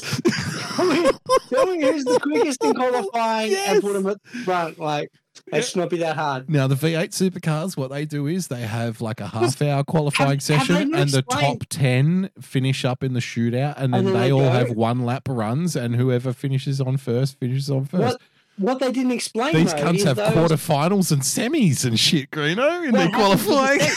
what, what happens with those semis, right? So if you're in the semis, do you have to go off against another semi guy to work out who's fifth and sixth? That's what they didn't explain that. I don't know. I don't know. That's what I'm saying. They've What if there's a overcomplicated. tie Greeno? What do you do Let's see what else is. Yeah, yeah. Let's see what oh, else Oh, is going on. Oh god. And three championship points. The winner and runner-up will start on the front row, Why? This is so unnecessary. Now, wait, it gets better. Wait until you see what the fucking action zone, like the activation zone or whatever it's All right, called, let's is. the semi-finalists on the second row, quarter-finalists filling the spots between fifth and eighth based on lap times, and the remaining positions My also God. Oh, there we go. That answered my question, but it's overcomplicated. It's so Like, overcomplicated. So ranked by lap time, and And which who's qualifying group they started. Do a bunch of laps. Give them an hour. Give them an hour. the fastest lap at the end, They win. you're at the front. Yeah, Who's that's, the I think slowest? I like that the too. Yeah. Everyone in between. there you go. I really like an that hour, too. Have Yeah. a crack. Yeah. Good luck. Guess what, guys? It's a 20 minute qualifying session. Do your best. Okay. That's that's how you'll start, wherever you finish. Okay. Mhm. Done. Now wait till you see this shit. Okay. This is this is next level stuff, Greeno. Attack mode is stop. Attack mode is an extra power mode that gives drivers an additional 30 kilowatts of power after driving through an activation zone off the racing An line. activation zone, Greeno. It's risk versus reward, as drivers might lose time or positions initially, I but don't the added power This gives them a chance to make but them you're and a more longer route to get DRS. no. I don't hate that. No, wait for it. positions back and move themselves up the order. The additional power lasts for a set period of time. This duration and the number of activations required changes from circuit to circuit. The number of activations required. It's no different. Like, no, there's different DRS numbers no matter where you go. Oh It's my fine. There's three DRS zones in some tracks. There's one in others. No, no, no. So what they're saying is it. you have to draw. You have to take the outside line like a certain amount of times before you get this limited power boost once per race. Greeno. Okay. so what they're saying is you need to. Risk free reward. I I don't hate that. No, no, no. But wait, everyone is forced to do it. with the teams only provided with this information on race day. Attack mode is a fundamental part of race strategy in Formula E, and all drivers have to use it. All right. But what if it's what if I'm quicker not using the attack mode? What then? What if I'm dead last? I'm nine laps down. Yes. I should go through the Yes. Why Anyway. should I drive off the racing line to get a 20 mode. kilowatt power know. boost for the next indeterminate amount of time based on the fact that. I finished fourth in the quarterfinals of qualifying? You know? Yeah. Fucking I'm gonna attack the leader uh, when he's overtaking me for the second time. I'm looking forward to that. Anyway, But the decision keep on when to activate can be the difference between disaster and winning the race. I'm sure. yeah. Fan boost Now, now, fan boost, Greeno. Wait till you hear about fan boost. Now, I think we need to start a campaign to get Lando Norris out of Formula One and Into into Formula E. esports. I, I'm going to go back to that last one, and I'm trying not to pull on the show because I'm already exhausted and it's Yeah. fucking almost midnight. Yeah. But back to that last one. I actually don't mind that last one Mm. because what it's saying is you need to drive this route Mm. to basically get DRS. Yeah. Uh, but Now, the certain, you have to do that route a certain amount of times. Yeah, which is fine. I don't mind that. You got to do that three times to get a power boost. Now it becomes a strategy thing, going well. So the fact silly. it's forced is stupid, but I don't mind it. It's kind of like, hey, do this, and then you might get some extra power. Is it worth the risk? So I don't mind that. Anyway, fan Okay. boost. Let's have a look at this. You don't boy. you don't mind that? So let's see what fan boost is all about then. boost gives you the chance to vote for your favorite driver to unlock a short 5 kilowatt boost of power. Yeah, fuck off now. and I'll tell you why I'm saying fuck off now. Is because I have seen Lando Norris win driver of the day When it's uh, completely undeserving. six, six straight races. when Max Max has won by like a minute and a half because it's a British audience. This is like Big Brother. Formula One. Like, it's either Lewis Hamilton or Lando Norris is the driver of the day every fucking week because it's a British audience voting on it. you can This vote. okay. You can vote to give To someone a people power. Now, Fuck see, off and fuck what they need to do is vote to give people a power reduction. Reduction. That's that would be entertaining, right? Now we're talking, yeah. Yeah, because if one guy's Imagine like 30 seconds in front, everyone's going to vote to Yeah. be like, no, let's kill his power Now for 10 talking. laps. Yeah. Yes, now we're talking. boost of power that can be used to help them make a critical overtake or defend against the cars behind. Good job, good job. Keep energy under control. The five This is this is racing by social media. This I, is, no, I, I don't hate it. I think your idea is better than their one, though. yeah, I wanna reduce see the a- power. a- a yeah. uh, yeah, a power reduction. Because imagine how, how good would this be this year if we could say, yeah, we're going to cut Max's power off like 10 laps. How much better would this year's championship have been? It just make it, it makes the racing less serious, though. I it's think ridiculous. Yeah, it's it's it becomes a uh, it's because Mario Kart. It, it, you, that's a very good uh, analogy. It is Mario Yeah. Kart. You may as well throw fucking banana skins out there. Put some you know? banana skins out there. Coconut we'll screener. Fire, boost, fire boosters. Can we shoot Yeah. fire boosters from the front get of the some car? stars. It'll be good. Yeah. Five drivers with the most votes will unlock the extra power boost to be used in the second half of the race by pressing a button on their steering wheel. My God. That's ridiculous. Okay. All right, now look, I, I'm so I'm three quarters in on Formula E. To be fair, Yeah. The fan boost is fucking stupid. Your idea is way better. You're a fixer, um, and everything else I don't- actually don't mind. I think that kind of like uh, DRS version needs some tweaking, but I don't mind it. It's kind of like It's a gimmick. Look, it's gimmicky. you can take, yeah, it's all gimmicky, but No, it I'm, kind I'm of not like, hey, you can get some, can get some extra power here, but you No. got to take this risk. So I, I I well, mind. you're you're more progressive than me. Then it turns out in motorsport. Well, I'm just Uh, so bored by fucking Max winning every week. I don't realize. So, Yeah, I, yeah, I, I I really don't like that gimmick stuff. I think the fastest car and the fastest driver with the best team should win, and that's that's the bottom line. No Yeah, fucking fan boost, you know. No fucking. Yeah, no, fan boost is ridiculous. I'm not even a fan of DRS. Um, I, I don't think DRS is fair. I don't. Um, that's- just because you're a second behind someone doesn't mean you have a right to overtake them. That's what DRS has become. As soon as you're within DRS range, quote unquote, you're Mm. basically guaranteed to overtake them now. And I don't think that that's Uh, good you for the also, sport. You're also me- meant to take in their turbulent air and fuck up your tires a bit more as well. So, well, no, but if you look at look at ninety percent of the overtakes since DRS came in, they're casual overtakes down the straight.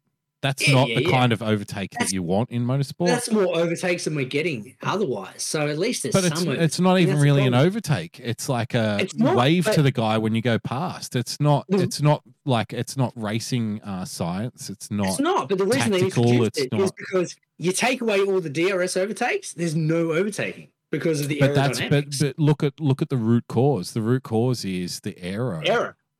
So if you strip the cars back and you make them the the beast, then make them the DRS. beast that they were, yeah, you don't need Yeah. DRS then. Uh, it Yeah. becomes more.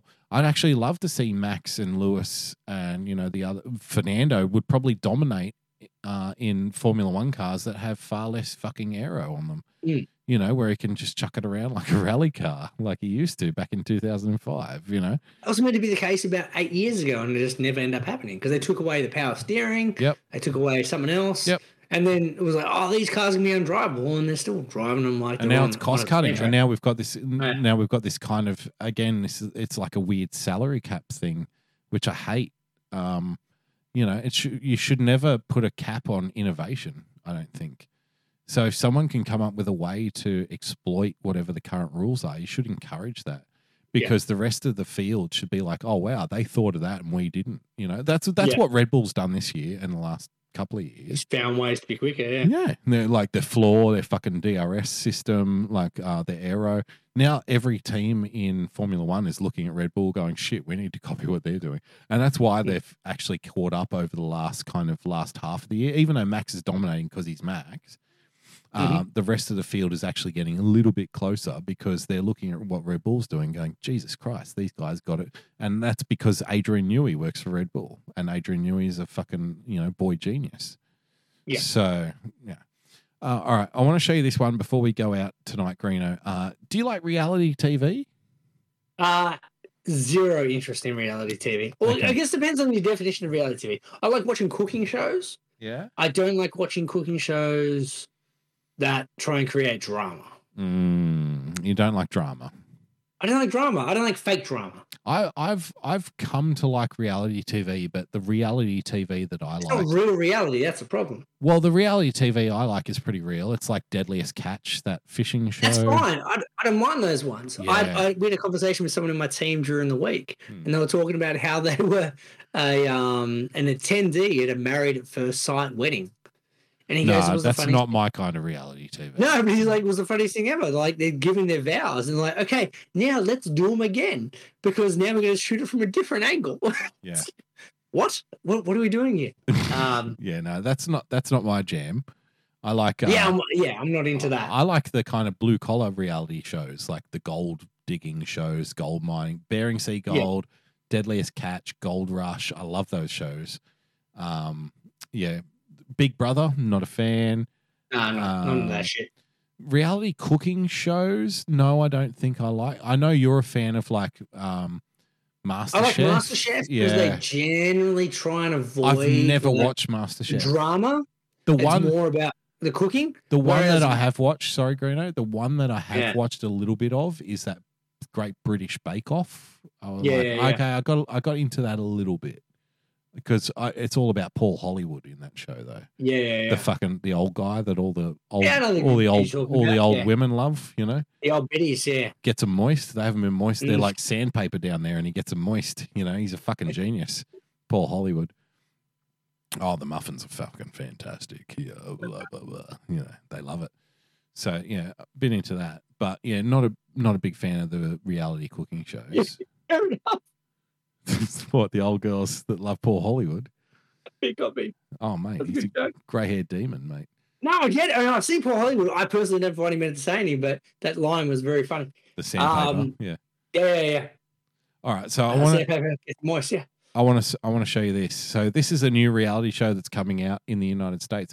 Uh, Mersh retweeted this earlier, and I, I just happened to be on Twitter, and I it was like, oh, okay, I'll click the video, and my response to him is, "What the fuck was going on? What the fuck is mm. going on here?" You know.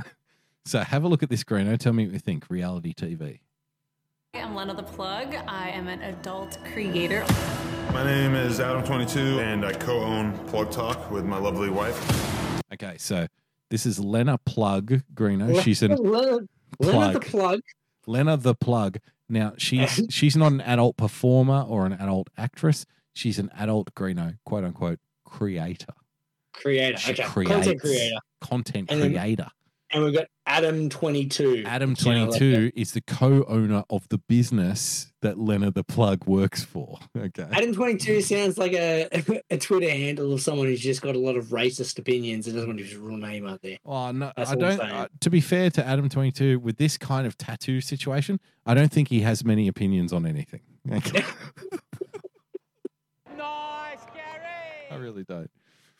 Uh, his political opinions would be, "Can I skateboard here?" I think, Yeah, dude. Yeah. dude, bro. Is- I think actually we, we might be sh- uh, selling Adam twenty two a little bit short.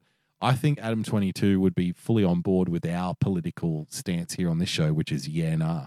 I think he's a yeah nah yeah. kind of guy. Look think at him. he's, he's our target target audience. Right Yeah. I think it really is. Yeah. So Adam twenty two co-runs the company. I guarantee in that that mesh of tattoos on his chest, Yeah. there's a, a Southern Cross somewhere. Now, can I ask you, uh, genuine question, Lena the Yeah. plug, yes or Yep. no, smash or pass? Um, smash a ball, but not Uh, definite. yeah, I, I think it's smashable. Yes, Hmm. It's definitely not like a, a guaranteed. Yeah, I think it's kind of like, oh, let's chat with her a little bit first yeah, before I make a call. It's not a hey, I need to go over there. It's it's a 50-50 call. yeah. She's not my type, you know. I, I'm, Um, like I'm into the ethnic type generally, I know, yeah, the Middle Eastern, Yeah. but at the same time, yeah, I'm. I feel like she's going to give me a lecture and make me a bad souvlaki. feel like your dad is gonna, tr- her dad's gonna try and shoot you or something. A hundred percent Yeah. getting that sense. yeah. I say I'm generally more of like a blonde hair, uh, you know, blue eyed kind of guy. Uh, Um, but I do like, uh, you know, I've got a soft spot for like the Indian girls and, you Mm. know, that kind of South American kind of look. I kind of like that as well. Uh, she doesn't really do it for me, this one, but yeah, I'm not sold. Yeah, she reminds me of mum, a mum from Mother's Group. Yes, but she's do a bull, but yeah, you do a know, bull, but not like yeah, like, not, not, a guarantee. guaranteed. Yeah, definitely not. Adult creator. My name She's an adult creator though, Greeno. So you have to factor that in, you know. is Now, now it's Adam22, and, definitely a pass. and I co own Plug Talk with my lovely wife. We Plug interview a different girl every week. And then we f them at the end. So they interview a different girl every week and then fuck them at the end, Greeno. We've Yeah, who are these done it. girls? Yeah. Like, are these just random girls, or these are girls in the industry? No, no, no. These are so these are girls looking for stardom, Greeno. So Okay. their show is, you know, they they bring in newcomers and then they they have like a little kind of contest and then We have a three way. And... yeah, but shit's about to change, Greeno. Shit's about to get real here. Ah, all right, on- I'm intrigued. Let's find out. Shit, this is the new reality show that's hitting TV in the United States very This one, soon. this, I- I'm intrigued by this one. I'm actually watch this bad boy. All right, have a look. It with other women. So we've arranged this whole challenge to find the perfect guy to be our first ever boy boy girl threesome. Let's bloke. Let's go. Elena, I came ready to. You want to do a dance off? Oh yeah, I would love to see a dance off. You telling me this guy does porn? Let me get in the room with her by herself. No, no, no. Get down. Wait, good. no, no. We're going to get you out of the situation. Take us so long to get this approved on YouTube. It's called for the love of Lena. Nice, Lena the plug. Um, All right, that's a good turn. All right, so this is basically old mate Adam 22's way of telling his his partner is gay. I'm guessing. Sorry, I, I just realized we didn't play the video on the stream, so we'll just, it only goes for 45 seconds. Let's play it. All right, ah, let's go Plug. again. I am an adult creator. My name is Adam22, and I co-own Plug Talk with my lovely wife. We interview a Plug different girl Talk, every Karina. week. And then we f them at the end. But we've only ever done it with other women. So we've arranged this whole challenge to find the perfect guy to be our first ever boy-boy girl threesome. Lena, uh, I came ready to. Can I just say, by the way, Want to do a dance off? so they've they've obviously got a history based on what they were saying that um so they've been doing this series for a while where they find a new girl every week and Yeah, they both now fuck them. yeah. Now Now it's the the guy. guy. Now it's another guy. Now I want Yeah. you to look at the Adam 22's face. when he's like, for once, it's gonna be two dicks. Yes, That's that's the look of a guy look. who's had two pussies for the Yeah. longest time, and now he's going to have two dicks. Now he's got a problem. Yeah, Yeah. he's definitely got a fucking problem. I reckon this was her idea. Uh, oh. you- yeah. I know. I think it's this guy's idea. He just doesn't want to admit it. That's my point. Yeah, that's pretty. That's probably worse, isn't it? This whole challenge to find the perfect guy to be our first ever boy-boy girl threesome. Lena,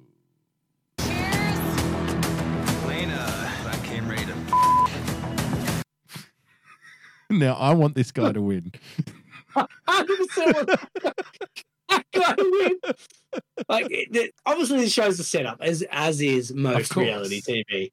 Um, so we know that guy's not going to win, but for the comedy value, wouldn't it be sensational if that guy? Because what's the what's the end game? Like they announce the winner, do they show the video? Of course, they have to. Otherwise, what's the point? Now the question is: Would you is- jerk off to this guy, fucking Lena the plug, Greeno, In with the bow the tie on? the devil's threesome, I don't know. Ah. Who knows? Who knows? Who knows? Give- it- give- it's a it's a time and place thing. I'm giving. I mean, I'm somewhat intrigued now Yeah. with uh, what, what Lena the Plug has to offer with Adam 22 and Blue Bow Tie. Adam 22. Dance off? Oh yeah, I would love to see a dance off. You telling me this guy does porn? Let me get in the room with her by herself. You want to get down? No, no, no. Get down. What about this guy? What do, what do you think his chances are, Greeno? Face tat here. Well, I'm Face tat, gold asking- teeth. Gold teeth. I'm I'm intrigued by what he's asking. He's like, you want to get down? Is he asking him to fight, or is he asking like, hey man? I think so. you- I don't. I don't really know When you gangster. get I don't. I don't know modern street urban gangster talk. Greeno. Uh, get down used to be, you know, get down and shake your booty. Yeah. It like used to mean party. Do you want to get down? Hell yeah, I want to get down. You know, let's get Or down be- together. Fuck get yeah. down with your wife? I guess. No, get down with anyone. I don't mind. Yeah. Do some bags. Like fuck yeah. Sounds like fun. But Mm. the way he says get down, you're right. It's like, wait, are you are you trying to shoot me or are you gonna are you gonna beat me up? Is, is that what you, is that what you mean? That's what I mean. I don't I don't get the modern language Mm. anymore. So we're going to get you out of the situation. We're gonna get you out of the situation. What do you mean? She's my wife. No, This is our show. You're on. This is the You've been invited onto our show. our You're not- show. uh, yeah. you're- I'm not. I'm not leaving the situation. You No. are. If anyone's leaving, Mm. I don't think you understand your It's picked the contractual arrangement. target. Should have gone for the bow tie, dude. I, I don't think Mr. Facetat here understands his contractual agreement, Greeno. Uh, also, if you go back to that dude, the back of that dude's shirt, he's got a, a uniform that says "fuck you." Fuck you, 81. Greeno. Yeah, well done. Yep. Oh, it's it's edgy though, isn't it? It is edgy. Yeah. Um, I don't know how I feel about this one. Out of the Cool. situation. Take us so long to get this approved on YouTube. There you go. For the love of leader, Greeno. For the love of Lena. There you go. Life go. Nice, Um, Gary! Last way to end the show. Uh, look, uh, you know how I'm going to end the show though. I need. I'm going to give a, a plug. We don't normally do plugs at the end of the show. Yeah. Well, pl- boy- Lena the plug, Greeno. We just Lena did a plug plug. at the end of the show. What are you talking 100%. about? Proudly brought to you by Lena the plug. Uh, our joy, our boy Pessy is apparently doing like a, a reality month. Where he's Okay. rewatching reality shows on his Ah. stream. Okay. Uh, he was watching he was watching Passions recently, so this Ah, is an nice. improvement. Yeah. um, but go check out our boy. I, I, don't know what stream he's on anymore. I think he's, I, Uh, he's I think he's on Rumble these days, Joy of Pest. There you go. The ad we usually play. We've done a three-hour show, even though we're an hour late, and we still played no ad. Uh, Has been an epic show last- today. Like Listen to the last this. episode. The ad's in the middle somewhere. Yep. Um, Pessy, our boy's kicking some ass over there. So go check out Pessy. He's doing some good shit. fucking. That's the only plug I got for this week. Uh, Irrational Times did a birthday show for the lovely assistant this week. So. I've retweeted um, the show. It was a few days ago. So if you go back through my, re- I don't do much on Twitter these days. So it's probably only two or three tweets ago. So if you go to Boogie Bumper tweet and look for the Irrational Times, the birthday show for the lovely assistant, and she is the lovely assistant, his lovely wife. So, Mhm. uh, you know, give that a watch if you got nothing to do. Fucking why not? Um, yeah, that's a And that's if you a want, plug go check you. out Lean of the Plug. Yeah, of course. Lean on the plug. Would Hmm. you go on a reality show, Greeno, to fuck a porn star? No, No, no, I wouldn't. no. What if I- you were single? like- I don't even like doing this show, to be fair. Well, that's a fair point. Isn't it? Yeah, like I don't like doing a show where we are in the the shroud of secrecy that is uh, on a podcast. Why would I go and embarrass myself on a, a show like that? Yeah. Well, do you do, would you fuck a porn star on a rea- on a reality show if they weren't filming you fucking them? Yes.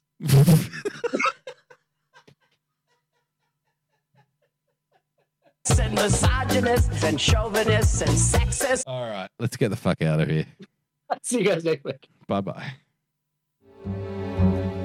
We'll always be bosom buddies, friends, sisters, and pals.